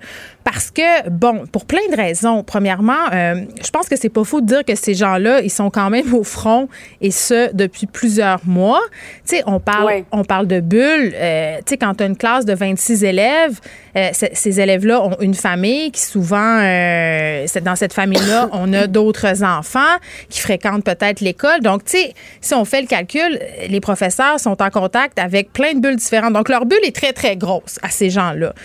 deuxièmement... En même temps, les ben, excuse-moi de t'interrompre, mais j'allais dire, dans les services de garde, il n'y a pas eu énormément d'éclosions. Les jeunes enfants sont de très mauvais vecteurs de transmission, une chance. Primaire, oui, il y en a eu, mais c'est peut-être davantage entre les adultes. Tu, ne voudrais pas qu'on mette ça davantage euh, pour, pour ce qui est des enseignants au secondaire? Mais je pense que dans tous euh, les niveaux d'enseignement, si on le fait pour une population, on le fait mm-hmm. pour l'ensemble du corps euh, enseignant. Puis c'est sûr qu'en ce moment, on peut soupçonner la flambée des cas qu'on connaît liés aux écoles. C'est vrai que la majorité des éclosions elles sont dans les écoles secondaires, mais ça demeure problématique quand même dans plusieurs écoles primaires du Québec où la distanciation sociale n'est pas toujours possible. Quand tu enseignes à des petits de maternelle, de première année, puis on se le rappelle, là, jusqu'en cinquième année, on n'a pas de masque. C'est pas toujours possible de la maintenir, cette distanciation-là. Ça devient excessivement compliqué. Et le problème de ventilation, là, euh, dont on parle par rapport aux fameux aérosols, Julie, euh, c'est pas l'apanage seulement des écoles secondaires, c'est aussi l'apanage de nos écoles primaires et même parfois de nos milieux de garde. Moi, je me dis, tant qu'à vacciner euh, les professeurs, vaccinons tout ce beau monde-là, parce qu'on a besoin que les écoles restent ouvertes. C'est pour ça qu'on fait tout ça. On a besoin euh, que les écoles restent ouvertes pour maintenir notre économie bien vivante. Si nos enfants euh, mm-hmm. sont à la maison, et ça, même si beaucoup de gens travaillent encore en télétravail, là, on s'entend qu'on n'a pas le même euh, degré de productivité, mettons. Oui, ah, mais quel, quel, automne ils ont eu quand même, hein? Euh, les enseignants primaires, secondaires, les éducateurs, éducatrices en service de garde aussi, là, ouf. Mais ce qui m'amène à dire, euh, moi qui ai toujours été contre les cadeaux de profs, et là, je me compte avec des guillemets parce que, bon, je me disais, bon, à chaque année, l'histoire, euh, oui, oui, d'acheter une tasse, d'acheter des brownies, tout ça, tu sais, je trouvais ça plus ou moins pertinent, surtout que j'avais beaucoup d'amis profs dans mon, dans mon entourage, puis d'éducatrices en garderie qui me disaient, on est super contents, on est touchés, mais parfois, on sait pas quoi faire avec les 26 tasses qu'on reçoit les bouteilles de savon euh, pour le bain. Là. Euh, mais moi, je cédais devant la pression de mes enfants, la peer pressure, comme on dit. je cédais et j'avais euh, mis en place une politique maison, c'est-à-dire j'achetais soit des cartes cadeaux dans des librairies, parce que les profs, on le sait, mm. souvent, on finance des librairies de leur classe à même leur propre poche. Je me disais, au pire, ils s'achètent puis même au mieux des livres pour eux autres, ou des cartes de la SAQ. Tu sais, je me disais, tu sais, quand tu travailles avec les petits toute la journée, peut-être que rendu au 23 décembre, tu as le droit de prendre un petit verre de vin. Mais là, je trouve que particulièrement. Pas, 23, juste le jeudi. Oui, oui, mais en tout cas, moi, à mon sens, ils peuvent boire euh, tant qu'ils veulent, tant en dehors des heures de classe. Mais, euh, mais je trouve que maintenant, plus que jamais, ils le méritent, euh, ce cadeau-là, les profs, puis même pas nécessairement un cadeau matériel, juste de leur dire merci. Sérieusement, là, hmm. je pense qu'on peut tous faire un effort, euh, les parents, les gens qui envoient les enfants euh, dans les garderies, pour leur dire merci. Il n'y a rien qui est parfait. Il y a eu des ratages. Ça ne s'est pas toujours super bien passé. Mais ces gens-là, les gens qui travaillent aujourd'hui, en ce moment, avec nos enfants, ben, je pense qu'ils méritent vraiment beaucoup, beaucoup de merci. Tu as tout à fait raison. Merci beaucoup, Geneviève. Bon après-midi à toi. Bye bye. Radio. Vous écoutez Geneviève Peterson. Cube Radio. Le projet de loi sur une réforme du programme d'indemnisation des victimes d'actes criminels a été déposé aujourd'hui. J'en parle avec Simon Jolin Barrette, qui est ministre de la Justice. Monsieur Jolin Barrette, bonjour. Bonjour. Bon, écoutez, un des points majeurs de ce nouveau euh, projet de loi, je pense, c'est que vous désirez abolir euh, le délai de prescription, notamment pour les victimes d'agressions sexuelles. Oui, pour les victimes d'agressions sexuelles, euh, pour la, les victimes de violences conjugales et euh, de violences subies pendant l'enfance, il n'y aura plus de prescription. Donc, euh, pour tout ce genre d'infraction-là, les, les, les, victimes pourront demander de l'aide à l'IVAC et il n'y aura pas de délai de prescription. Ça, ça signifie qu'une personne qui aurait été agressée sexuellement en 1990 après la sanction du projet de loi, après, après le, notre projet de réforme, mm. pourra demander de l'aide et de l'accompagnement à, l'IVAC. Et aussi, ce qui est important de dire aussi, si dans le passé, il y a une victime d'agression sexuelle qui s'était adressée à l'IVAC pour obtenir de l'aide et qu'elle s'était fait dire vous êtes hors délai pour avoir de l'aide, on va lui permettre pour les trois prochaines années de refaire une demande pour obtenir du soutien et de l'indemnisation euh, par l'IVAC. C'est quand même 600 victimes d'agression sexuelle au Québec qui ont essuyé un refus de l'IVAC. Ben, au cours des cinq dernières années seulement, qui, qui, qui étaient hors délai. Donc, on peut penser qu'il euh, y en a beaucoup plus que ça lorsqu'on mhm. regarde toutes les années, parce que l'IVAC, ça date depuis 1972 et ça n'avait jamais été réformé parce que euh, les gouvernements successifs n'avaient pas mis l'argent nécessaire. Et nous, avec la réforme que je propose, euh, on ajoute 193 millions sur cinq ans, donc près de 200 millions sur cinq ans, pour élargir la notion de personne victime et pour faire en sorte aussi maintenant que tous les crimes contre la personne seront indemnisables, seront couverts. Euh, je vous donne à titre d'exemple, euh, le leurre d'enfants, euh, l'exploitation sexuelle et le harcèlement criminel n'étaient pas couverts et ils le seront maintenant. Oui, aussi, vous allez indemniser les familles des victimes qui ont été assassinées à l'étranger. Oui, exactement. Euh, maintenant, euh, les familles des victimes assassinées à l'étranger, mais aussi les Québécois et les Québécoises qui subissent des infractions criminelles à l'étranger mhm. vont pouvoir bénéficier de l'IVAC. Donc, une personne qui serait agressée, supposons, sexuellement à l'étranger, pourra être indemnisée désormais. Même chose pour les proches d'une personne assassinée à l'étranger. Ils pourront être indemnisés désormais après l'adoption de la loi si l'infraction survient après l'adoption de la loi. Vous avez dit euh, un peu plus tôt que vous vouliez un régime de l'IVAC beaucoup plus humain. Qu'est-ce que vous entendez par là exactement, M. Jolin Barrette? Bien, ce que je veux dire par plus humain, c'est de faire en sorte vraiment d'accompagner la victime et de lui permettre euh, d'essayer de retrouver euh, une vie normale. Parce que, vous savez, lorsqu'on est victime d'une infraction criminelle, la personne qui subit l'infraction, elle est touchée, mais tout son noyau familial est impacté également. Alors, mm. c'est pour ça qu'on élargit la notion de victime. On veut offrir du soutien psychologique à l'ensemble du noyau familial, aux proches, à la personne significative, pour faire en sorte que euh, ces personnes-là soient capables de passer au travers des conséquences de l'infraction criminelle. Également, dans le traitement des dossiers, je veux une approche plus humaine pour vraiment, dès le départ, dès le moment où la personne s'adresse à l'IVAC pour obtenir de l'aide, ben, on lui offre cette aide-là dès le départ, dès les premiers moments, parce que c'est vraiment à ce moment-là que la personne en a besoin. Donc, euh, que ça ne dure pas plusieurs mois avant d'obtenir de, l'aide et de l'indemnisation de l'IVAC. Non, puis on a toute une discussion euh, en ce moment sur les victimes d'exploitation sexuelle. Je suis contente de vous entendre dire qu'elles seront aussi considérées, parce que ce sont souvent des femmes, parce que c'est difficile, après avoir été dans tout ça, de retrouver une vie normale, entre guillemets, d'avoir une job de 9 à 5. Là. Oui, tout à fait. Puis euh, c'est pour ça que j'ai insisté pour faire en sorte de rendre imprescriptibles euh, les mm. infractions à caractère sexuel en matière d'agression sexuelle, parce que vous savez, une victime d'agression sexuelle, ça peut prendre plusieurs années avant qu'elle qu'elle soit apte euh, qu'elle soit prête à, décider de, dénoncer, de, de demander de l'aide ou d'en parler ou de s'ouvrir. Alors, il faut que l'État québécois soit là euh, pour la victime au moment où elle jugera qu'elle qu'elle souhaitera obtenir de l'aide et être indemnisée. Alors l'État, le choix qu'on fait, c'est que l'État est là pour les victimes d'agression sexuelle. Oui, puis je pense que c'est important euh, d'envoyer un message clair euh, à ce sujet-là, M. Barrett, parce qu'on a quand même plusieurs cas où des victimes se sont fait dire non par l'IVAC et le danger là-dedans, en tout cas, c'est une opinion personnelle, c'est qu'on envoie le message aux victimes qu'elles ne sont pas justement de vraies victimes. Ben c'est tout le contraire, effectivement, qu'on souhaite faire. On souhaite dire que chacune des victimes qui a été euh, qui a été euh, agressée, chacune des victimes qui a subi des conséquences, l'État québécois est là pour l'accompagner, pour la soutenir, pour lui offrir du soutien psychologique, pour de l'aide de retour au travail, euh, d'accompagnement aussi de réinsertion mm. professionnelle ou de réorientation. On sait à quel point ça a des conséquences dramatiques d'être victime d'une infraction criminelle, mm. particulièrement en matière sexuelle. Alors, on prend tous les moyens. C'est pour ça que je rends imprescriptible euh, les infractions à caractère sexuel en conformité aussi avec le projet de loi 55 que ma collègue avait déposé relativement au recours civil, eh bien là, par rapport à l'État également, on envoie un message très clair aux victimes, on les entend, on les voit et on agit pour leur offrir tout le soutien requis. Oui, parce que l'IVAC a été critiqué euh, dans le passé dans plusieurs dossiers. Euh, l'attentat de Québec, euh, le cas de Daphné Huard-Boudreau qui a été assassinée par son ex-conjoint et plus récemment, on s'est posé des questions aussi sur l'entourage des enfants qui ont été assassinés à Wendake, ces deux petits garçons de 5 et 2 ans. dans plusieurs cas, les familles se sont butées à des refus et j'entendais le grand-père des petits-enfants de Wendake à l'émission de mon collègue Benoît Dutrisac un peu plus tôt cette semaine dire que l'IVAC l'avait refusé deux fois, euh, a refusé deux fois de l'indemniser. Euh, moi, j'ai envie de vous entendre. Comment, comment on justifie que ce grand-père-là ne peut pas être considéré comme une victime?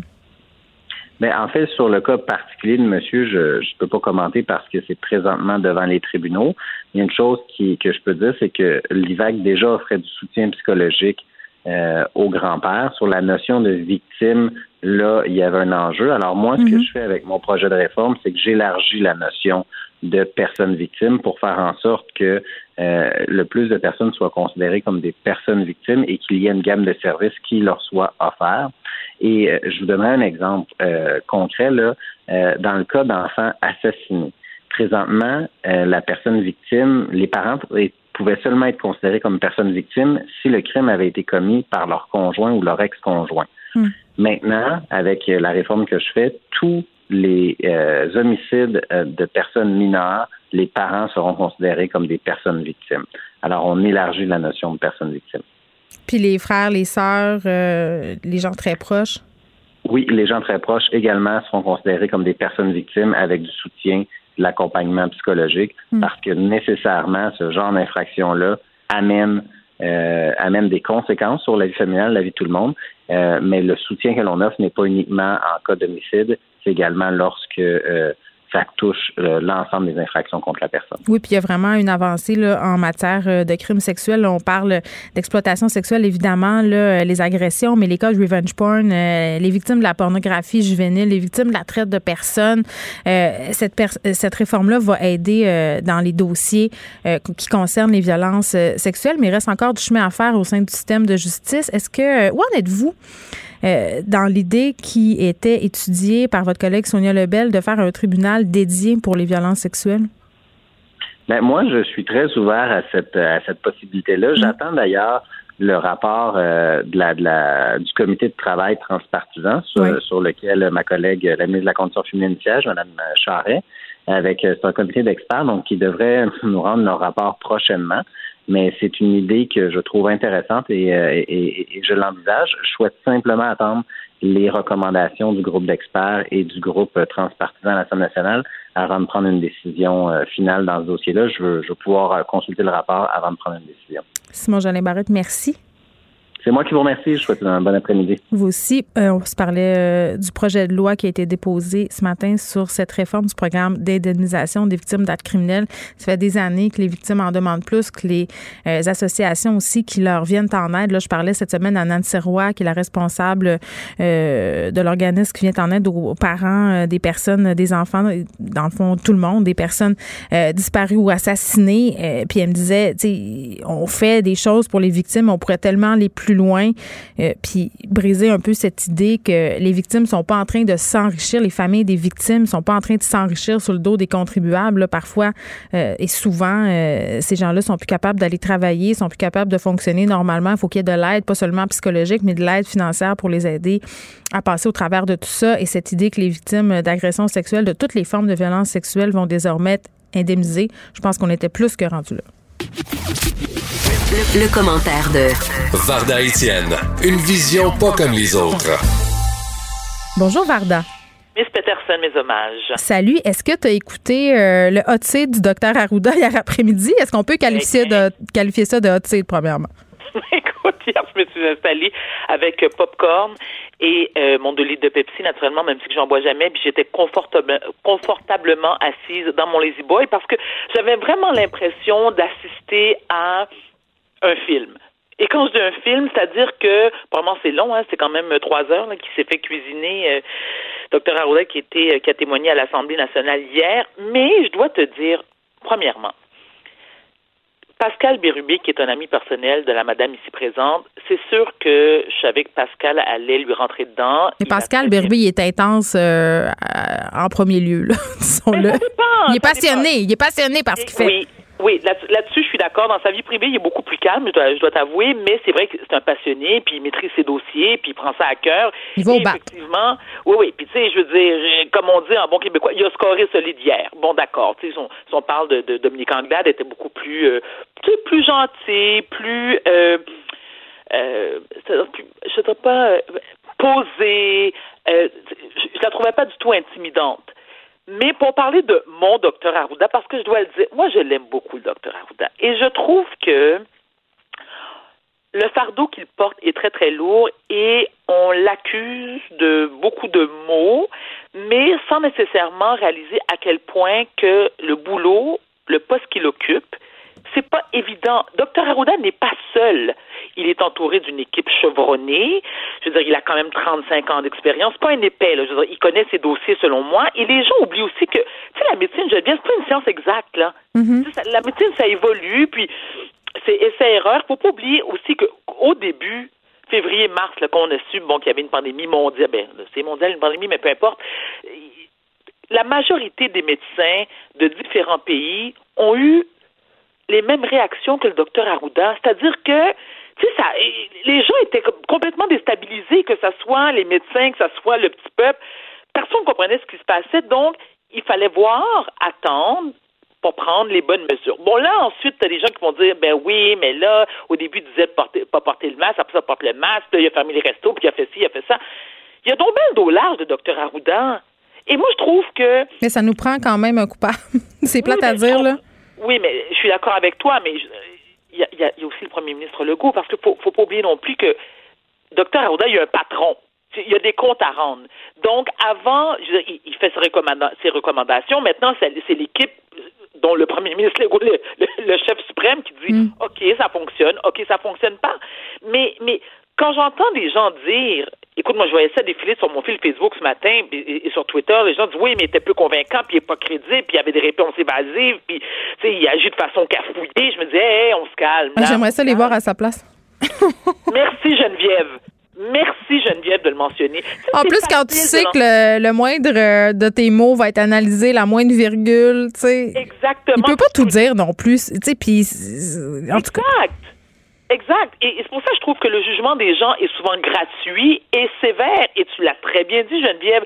Que feriez-vous à la place du docteur Arruda? Je pense que, le problème, je pense que le problème euh, qui s'est passé, là, puis ça concerne pas seulement euh, le, le docteur Arruda, au niveau de la fameuse transparence, le gouvernement Legault qui s'est engagé à être transparent depuis le début, pour le meilleur et pour le pire. Et un des côtés pernicieux de cette transparence-là, c'est que souvent, ben, on révèle l'information au fur et à mesure et que parfois l'information qu'on révèle est en contradiction avec celle qu'on a révélée la semaine passée et qu'il y a des gens qui sont pas capables de faire la part des choses. Et ça donne comme résultat que, euh, en, termes de communication, le d'axe de communication, de stratégie, ben, euh, on dirait qu'on se contredit, que c'est pas, puis que c'est pas clair. Ça donne un problème de clarté. C'est ça, c'est ça le problème. Oui, oui, mais ça, je le conçois parfaitement, mais de notre côté, est-ce que le gouvernement est dans l'obligation de tout nous dire? Moi, je te dis non. Mais dans l'obligation de ne pas tout nous dire. Voyons donc. Exactement. Ben voilà, merci. Donc, tu sais, je, me souviens, j'avais eu cette discussion-là avec mon psychiatre, euh, je te dirais au mois de avril-mai, et encore, on en a reparlé justement cet automne lors de la deuxième vague. Je dis, docteur Desrosiers, dites-moi la vérité, là. Est-ce que le nombre de suicides a augmenté? Il me dit, mais voyons, Madame Étienne, moi, je vous le confirme, là. Puis je me dis, mais pourquoi, pourquoi c'est pas connu, du grand public? Il me dit, mais Madame Étienne, notre devoir, nous, c'est surtout de ne pas alerter, inquiéter la population. Ça que je le comprends. Donc, c'est la même chose pour le docteur Arruda et son équipe, et notre premier ministre Legault et son équipe aussi. Je me dis, ils font ce qu'ils peuvent. J'ai regardé hier, euh, euh, justement, François Legault, franc-tireur, puis, tu sais, il l'a admis lui-même, il dort pas, lui. Lui aussi, ça l'inquiète. Puis il y a, souvent, c'est arrivé où est-ce qu'il a remis en question certaines décisions. Mais je veux dire, ce sont des êtres humains. C'est pas le bon Dieu. Là. Il a dit en point de presse aussi qu'il se couchait chaque soir en se demandant s'il avait pris la bonne décision. Exact, exact. Puis, et non seulement ça, c'est qu'il y a des soirs aussi qu'il a dû passer des nuits complètement blanches parce que, oui, vous allez me dire, c'est son devoir. Il est élu pour ça. Mais personne, aucune administration était préparée à gérer une pandémie mondiale. moi, je suis bien, puis je veux pas dire que j'ai voté pour la CAQ, mais moi, j'étais, en tout cas, j'étais bien contente que ce soit la CAQ au pouvoir, puis peut-être pas Québec solidaire. Puis je m'excuse, là, j'adore les gens de Québec solidaire, mais je veux dire, je me sentais plus en sécurité. C'est peut-être une perception, hein, mais je me disais, ils ont l'air à, savoir où ils s'en vont avec leur ski. Puis non seulement ça, écoute, moi, je, moi, je, je le dis publiquement, j'en suis très fière. Moi, j'ai voté, j'ai voté pour la CAQ. Mais c'est drôle, hein, parce qu'au début, au début de la pandémie, encore une fois, sur les réseaux sociaux, écoute, tout le monde, écoute, les, gens ne cessaient de le tarir, de, de tarir, de, de bon, j'ai bien la avec mon, j'ai bien avec mon français. Respire. Inspire, expire, inspire, expire.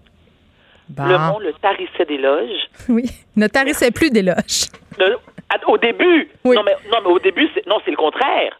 C'est-à-dire que maintenant, tu sais, c'était Dieu le Père, puis tout le monde, puis là, mhm. c'était le go for president, puis écoute, moi, j'étais la première, tu sais, qui l'encensait. Mais je pense qu'il y a encore une forte adéquation au niveau de la population euh, par rapport aux décisions de François Legault. Là, je l'espère, Geneviève. J'espère, parce que, tu sais... Ils sont bien populaires.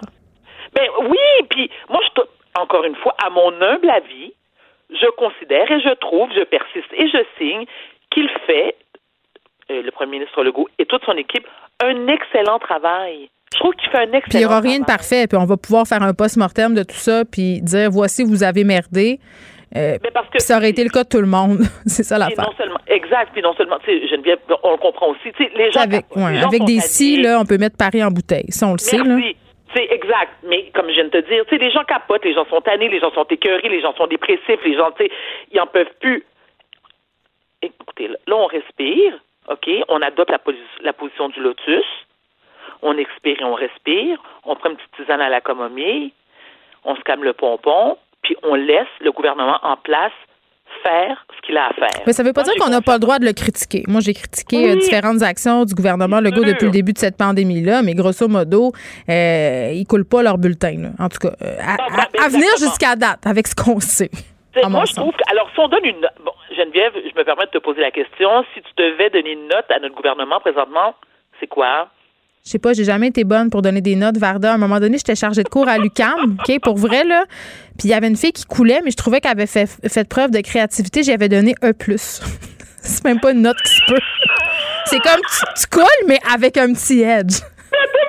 Geneviève, j'ai ça de ma vie. Un plus. Mais non, mais ça avait pas marché. Là, je suis dans le sens où le, prof, le prof pour qui je corrigeais des travaux, il avait dit, mais Geneviève, tu peux mettre un plus à une étudiante. J'étais comme, ouais, mais elle cool, mais il fait quand même des affaires intéressantes. ce qu'elle disait. Tu avais donné 59,8% Non, ben, elle avait un plus. Qu'est-ce que tu veux? Donc, je m'avancerai pas sur une note pour le gouvernement. Je suis pas, je suis pas très bonne là-dedans. Je vais laisser ça à Mario Dumont. Il me reste une minute. Oui, il reste une minute. On se parle du salaire des médecins spécialistes. Une autre affaire sur laquelle les gens aiment chialer. Les médecins gagnent donc bien cher. Les médecins, c'est épouvantable. Ce sont des millionnaires, blablabla. Bla, bla, bla, bla, Mais Geneviève, tu sais quoi? Je sais pas. Je me souviens. Moi, j'ai vécu à Paris à un moment donné en 92. Je me souviens pas comment. Ça a dû être difficile, hein? Comment, pourquoi tu dis Vivre à Paris, ça dû être vraiment une grande épreuve je vais être honnête avec toi, Geneviève, euh, c'est le seul endroit au monde où je déménagerais demain matin. je sais bien. Eh, mais j'adore le Québec. Mais, mais ceci étant dit, j'ai été à cinq, il y a cinq ans et il y, a, il y a vraiment une grande différence entre lorsque j'ai vécu en 92 et maintenant. Là, c'est sûr que Paris, à part aller magasiner, j'irais pas vivre là-bas. Mais pour revenir au salaire des médecins, je vais donner par exemple ma tante, qui est gynécologue obstétrique à New York. Bon, elle est maintenant à la retraite, mais elle a pratiqué la médecine durant 40 ans à New York. Mm. Elle avait sa clinique privée, elle travaillait à l'hôpital et aussi en prison. Ma tante est multimillionnaire. OK? Et c'est tout à son honneur et ce, salaire-là est mérité parce qu'en Haïti, il y a un adage qui dit après Dieu, ce sont les médecins. Si tu es capable. On dirait que je sais pas si je suis d'accord avec cet adage-là. Ben, tu es haïtienne? Non. C'est que. Moi, je réponds pas à ça. Non, mais au Québec, on a eu longtemps le syndrome de la boulouse blanche, c'est-à-dire on était bien impressionnés par les médecins, puis on contredisait pas les médecins, puis on était fiers d'avoir un médecin dans la famille. C'est une profession qui est très noble, mais pourquoi? Ah. Mais attends, ça vient d'où cette affaire-là du médecin considéré à l'égal de Dieu, c'est, le seul qui a le droit de vivre une mort. Sur toi, comme Jésus et Dieu? Non, mais c'est parce que Geneviève, euh, on, on va m'analyser un peu, mais ce sont des gens qui sont capables de sauver des vies. Je veux dire, c'est pas. Non, je comprends. Mais attends, je vais me faire l'avocat du diable. Euh, Varda, moi, je suis pas contre que les médecins soient excessivement bien rémunérés, mais au Québec, on a quelque chose qui s'appelle un système de santé universel. Les médecins sont des travailleurs autonomes salariés quand même. Il faut faire un. Puis il y, a, des il y, a des affaires qui se sont pas adaptées à la modernité. Je te donne l'exemple des ophtalmologistes, puis je veux pas euh, parler contre les ophtalmologistes, mais les techniques se sont tellement raffinées euh, que ça va beaucoup plus vite qu'avant, donc ils peuvent facturer beaucoup, beaucoup, beaucoup, donc ils font beaucoup, beaucoup, beaucoup d'argent. Tu sais, à un moment donné, jusqu'à quel point tu as besoin de faire 2,3 millions, puis je dis pas que c'est ça le salaire des ophtalmologistes, là, par année, parce que tu factures ça fait quoi qu'il fasse 2,3 millions? ça fait rien, ça fait rien. Mais dans une optique où on est dans un système de santé public où les médecins sont des salariés, euh, il pourrait avoir un certain plancher. Mais ce plancher-là, il n'est pas obligé d'être à 200 000. Là. Non, mais attends, Geneviève. Alors, le choix, alors, le choix qu'on leur donne est le suivant. Donc, soit vous, vous pratiquez la médecine au Québec et euh, vous acceptez le salaire qui vient avec, ou, ou parce qu'il y a des médecins extrêmement compétents. Je veux dire, écoute, l'Université McGill est, est, est euh, réputée pour former les meilleurs médecins au monde. Ou, ben, les États-Unis viennent les chercher, ils vont faire 2,3 millions américains. mais ils s'en vont déjà. On n'est pas, on n'est pas capable de compétitionner avec ça, de toute façon. Ben oui, mais tu sais, Geneviève, faut les obliger. c'est pas vrai. Exactement. Reste de force. on t'enlève, on t'enlève ton passeport, tu veux pas quitter le pays. Mais ceci étant, Geneviève, il faut qu'on, surtout les médecins spécialistes. Tu sais, tu fais quoi, 10, 15 ans de médecine? Eh oui, puis tu as des horaires de fou, puis tu te ben, dédies, puis tu mets... Aussi, là, mm. je exemple. Tu sais, mon docteur, docteur Rosé, qui est psychiatre, qui est psychanalyste, et qui est d'abord un neurochirurgien. Je veux dire, cet homme-là a passé autant d'années sur les bancs d'école que moi, je suis né. Fait que je vais avoir 48 ans ce week-end. Mm Alors, est-ce qu'il mérite d'être rémunéré euh, un, deux millions? Je te dis pas c'est le, salaire qu'il fait, mais admettons, admettons que c'est ce qu'il gagne par année, là. Mais tu sais quoi? C'est mérité. Puis ceux qui chialent, je, tu vas me dire que c'est pas tout le monde, parce qu'être médecin, pour moi aussi, c'est une vocation, c'est pas tout le monde qui, qui peut pratiquer euh, la hmm. médecine. Mais va mettre tes fesses 10-15 ans. Oui, ça, je comprends. Euh, je comprends, Varda, mais il y a des exemples quand même en ce moment, là, euh, avec la pandémie, des médecins spécialistes qui ont été réaffectés pour faire des enquêtes épidémiologiques qui gagnent 211 pièces de l'heure versus des infirmières qui gagnent 24 à 39 c'est un peu frustrant. Je comprends les gens euh, et les infirmiers, les infirmières en premier lieu d'être fâchés. Mais c'est un vaste débat, le débat des médecins et des médecins spécialistes en particulier. moi, je te dirais tout de suite que je loge à l'enseigne des gens qui pensent que les médecins devraient être très, très bien payés. Voilà, c'est dit. On se retrouve demain, Varda. À demain. Non, à lundi, ma chérie. Ah oui, demain, on est vendredi. Oui. Vendredi, c'est Martin Geoffroy. Va prendre soin de toi. Merci, bon week-end. À lundi. Geneviève Peterson. Elle réécrit le scénario de l'actualité tous les jours. Vous écoutez Geneviève Peterson. Cube Radio. On accueille André Noël, euh, qui est journaliste indépendant. Salut André. Bonjour. On fait un retour euh, sur cette période où Dr Horacio Arruda a dû répondre aux questions hier, euh, notamment par rapport à la fermeture des restaurants. Dr Horacio Arruda, quand même, qui a annoncé ses couleurs d'emblée euh, n'aurait jamais suggéré la fermeture complète euh, des salles à manger. Et là, évidemment, euh, les restaurateurs, pour certains d'entre eux, sont en beau joie le vert, disent qu'ils ont été sacrifiés sur l'autel de la santé publique. toi, tu trouves ça sidérant d'ignorance, cette affirmation et cette décision du docteur Arruda? J'en reviens pas. J'en reviens pas. Oui, tu as tweeté hier à ce sujet-là.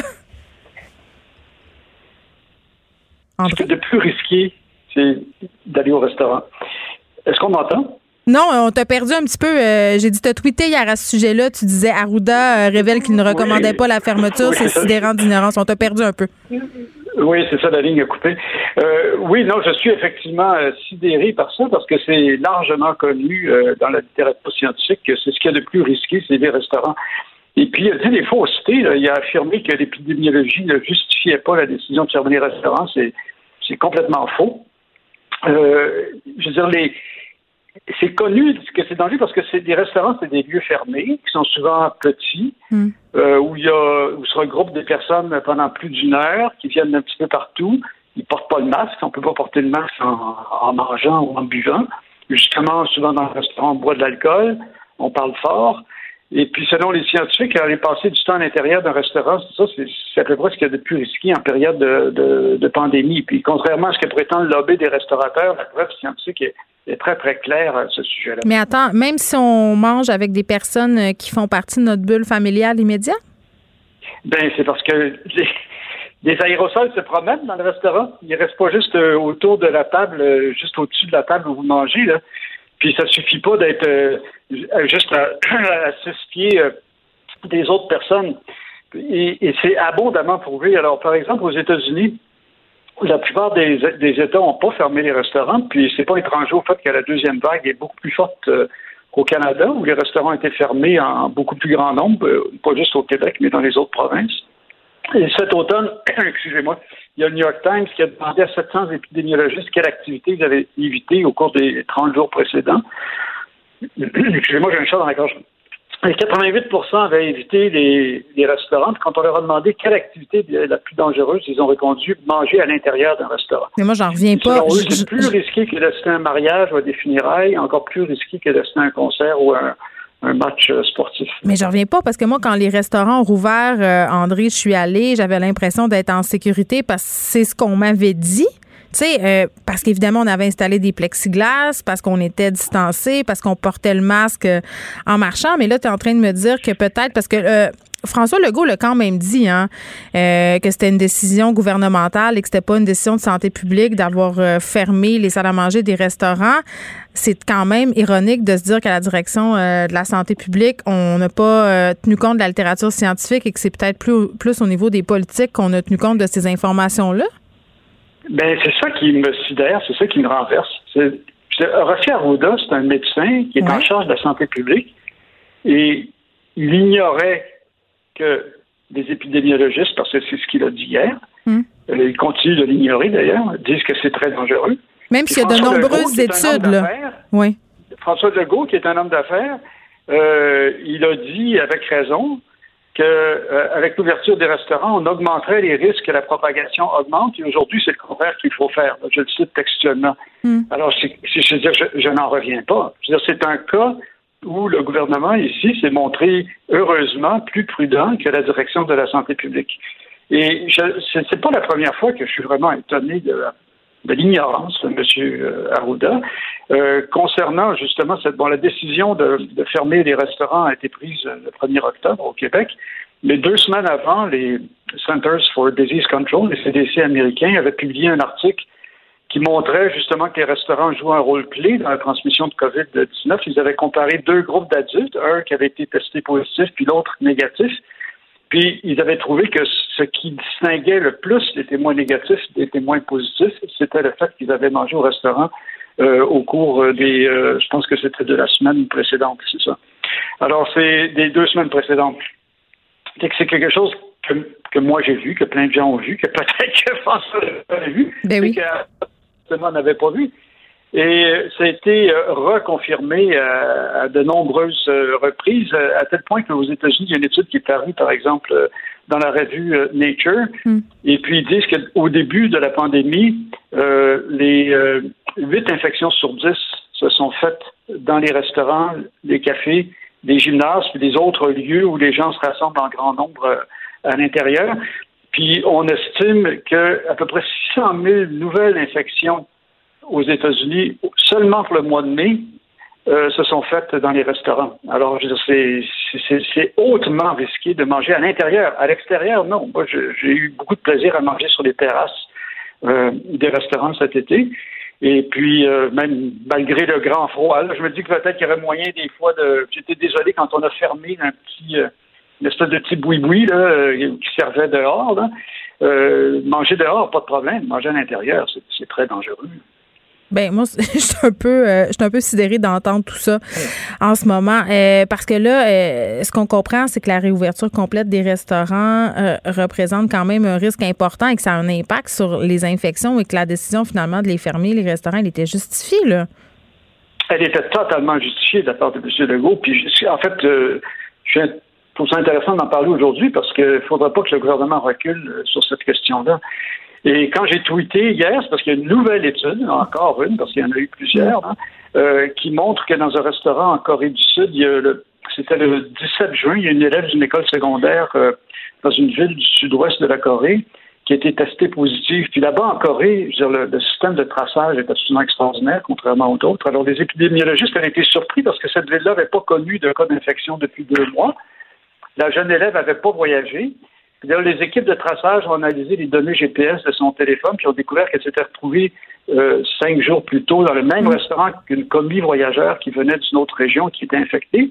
Ils ont visionné les images des caméras en circuit fermé du restaurant, puis ils ont constaté que cet élève-là s'était jamais rapproché de commis voyageur, qu'elle n'avait pas touché au même ustensile ou au même poignet de porte et qu'elle se trouvait en fait loin, à l'autre bout du restaurant, hmm. euh, mais elle se trouvait sous le gel d'un appareil d'air conditionné. de cette façon-là qu'elle avait été infectée en seulement cinq minutes.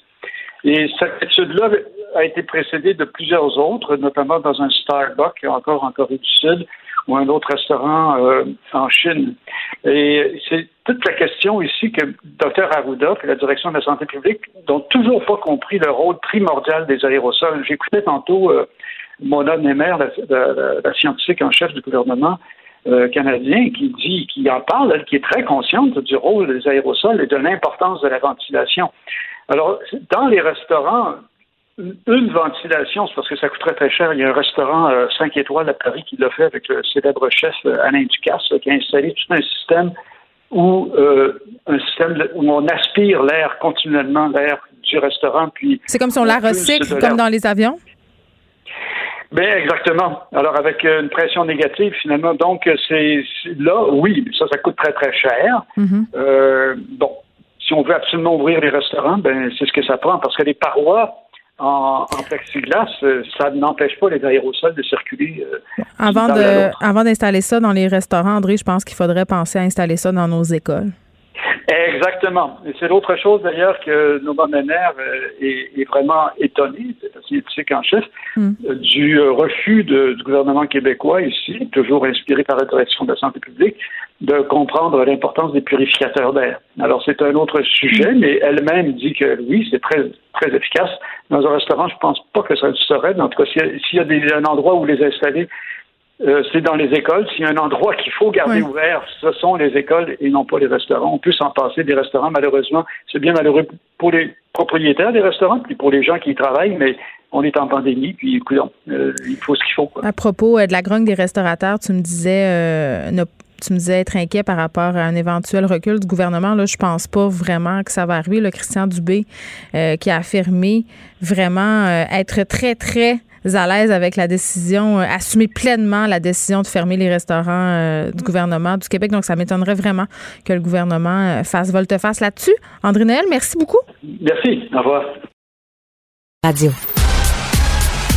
Geneviève Peterson. La déesse de l'information. Vous écoutez Geneviève Peterson. Cube Radio. C'est l'heure d'aller retrouver Pierre Nantel. Salut Pierre.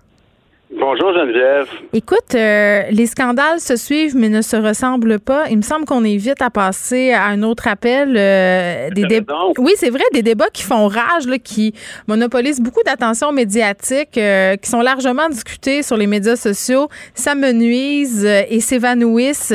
tu voulais faire un retour sur le débat, le dernier ben, débat en date, mais il y en a déjà eu quatre ben, autres depuis ce temps-là, celui sur la censure. C'est vrai. écoute, il y a une semaine, on a parlé que de ça. Du fait que François Legault avait été mis à l'index par des plaintes d'auteurs et d'autrices mm. auprès de l'Association des libraires du Québec.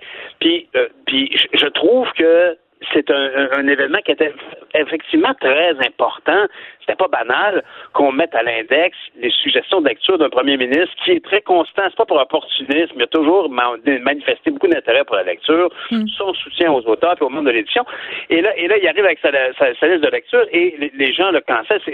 et le mot cancel, c'est un anglicisme, mais c'est vraiment de mon, c'est contemporain que de le dire ainsi. Oui, mais c'est la cancel culture, là, on peut le dire, c'est un certain euh, néologisme. Mais je veux juste peut-être un peu euh, euh, me permettre de remettre un petit peu les pendules à l'heure sur ce qui s'est passé. Là, parce que mhm. l'Association euh, des libraires euh, fait des sorties. Puis moi, j'ai parlé à un des signataires euh, de la lettre des auteurs, des autrices qui étaient à l'origine, si on veut, de ce mouvement-là de critique par rapport à la liste de lecture de François Legault. moi, je me suis montrée vertement contre le choix de l'Association des libraires de retirer la liste.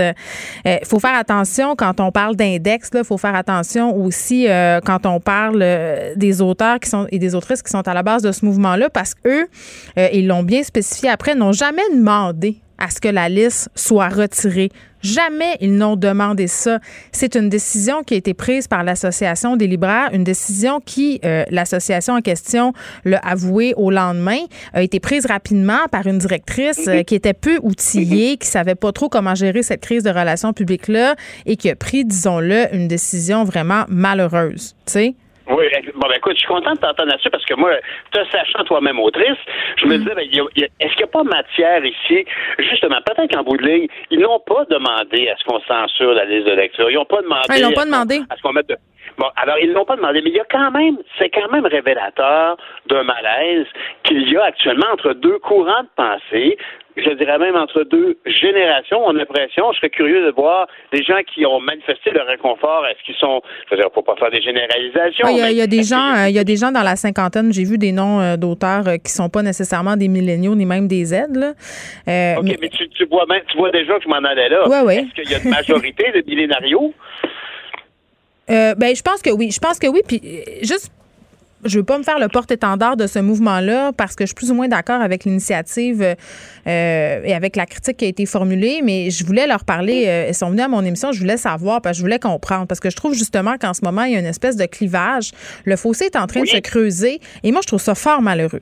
Et j'avais envie euh, de leur donner la parole. Et ce qu'ils m'ont dit, c'est que l'Association des libraires et certains auteurs, majoritairement des auteurs racisés, étaient peut-être, bon, je, je dirais pas à couteau de là, mais il y avait des tensions depuis plusieurs années et que ces auteurs-là sentaient vraiment qu'il y avait une volonté de changement à l'Association des libraires d'être plus inclusif euh, sur les questions notamment des auteurs racisés, des autrices racisées et que le choix de livre de François Legault était venu un petit peu euh, jeter l'huile sur le feu parce que le gouvernement veut pas reconnaître le racisme systémique. Là, on peut euh, avoir une discussion sur est-ce que c'est un amalgame heureux? Ben moi, moi je trouve. ce que tu écrit là. Ben... Je te félicite. Tu as cherché à intervenir, tu as cherché à avoir de l'information. C'est emballant parce que c'est ça ce qui est important. C'est ce qui s'est produit la semaine passée, dont on parle plus aujourd'hui. Eh bien, eh ben, c'était très, très. Euh, c'était très. Euh, ça expliquait à quel point il y a un fossé important. Oui, puis qu'il y a un malaise et qu'on évite pour sortir la plug parce que, justement, on veut pas être poigné dans une espèce de campagne de salissage. On veut pas, justement, être victime d'un backlash sur les médias sociaux. Et euh, l'Association des libraires, à mon sens, aurait pu respirer un grand coup, se demander. Parce que c'était pas la liste de l'Association des libraires, c'était la liste de François Legault. Donc, l'Association des libraires n'était pas tenue de représenter ses membres à cet effet-là. Euh, moi, ce que j'aurais fait, parce que c'était un fort bon coup d'inviter le PM, justement, un amoureux de la lecture, euh, à faire la promotion de Lire en cœur, qui est une initiative, justement, pour faire la promotion de notre culture, de notre littérature. On, inviter les oppositions par la suite, mais c'est ce qui aurait dû être fait au départ. Comme ça, on a le spectre politique au grand complet et c'est parfait. Et c'est pour ça que moi, ce que je souhaite, c'est que la ministre de la Culture, Madame, euh, Madame, voyons, Madame, euh, Madame Giraud, Ou, ben, Nathalie Roy ou Madame Giraud, n'importe qui, qu'on organise, qu'on parle la voix à une rencontre entre le premier ministre et ses auteurs et autrices-là. Je trouve que c'est beaucoup d'importance leur donner. Ben, je pense en tout cas que de toute évidence, ça avait, il, y avait, il y avait une vélocité dans les points de vue qui ont été émis, qui ont mm. amené Mme Fafard à faire un choix. On a quand même là fait un événement exceptionnel que de censurer le premier ministre du Québec. Et moi, c'est pas du tout sur un ton revanchard. C'est pour identifier, là, il faut en parler. Là. Il y a un os dans la soupe puis on s'est cassé les dents dessus. Mm. Alors là, moi, je pense que ce serait vraiment pertinent de faire une rencontre. Monsieur Legault, là, il, y a, 50 000 choses à faire actuellement. Mais mm. certainement que c'est pertinent. Puis je pense que ça ne peut pas être quelqu'un d'autre que le premier ministre pour bien garder l'importance de l'événement que le PM, mm. avec sa vertu de lecteur, s'est fait complètement je pense euh, que, Je pense que ce qui est préoccupant en ce moment, euh, Pierre, c'est le manque d'écoute d'un côté comme de l'autre, euh, qui est, à mon sens, très, très préoccupant. Et cette espèce de concours de la meilleure personne. Tu sais, je suis la meilleure personne, je suis la plus woke. Tu sais, à un moment donné, euh, je pense pas que ça nous amène nulle part euh, de très, très positif en tant que société, se camper sur ses positions, puis parfois euh, échanger avec des personnes dont les positions nous heurtent, ça amène euh, des gens à changer d'idée, à faire évoluer leur point de vue. Donc, moi, je suis vraiment pour un retour du dialogue. Je sais pas comment ça va se faire, mais ça se fera certainement pas sur les médias sociaux. Geneviève, tu es toute désignée pour être l'animatrice de cette rencontre posée entre le premier ministre et les autres et auteurs. Et là là, on va me souhaiter ça euh, comme cadeau de Noël. on t'écoute demain, Pierre. C'est tout pour nous. Je vous laisse avec Mario Dumont et Vincent Dessoureau. À demain, 13h. Cube Radio.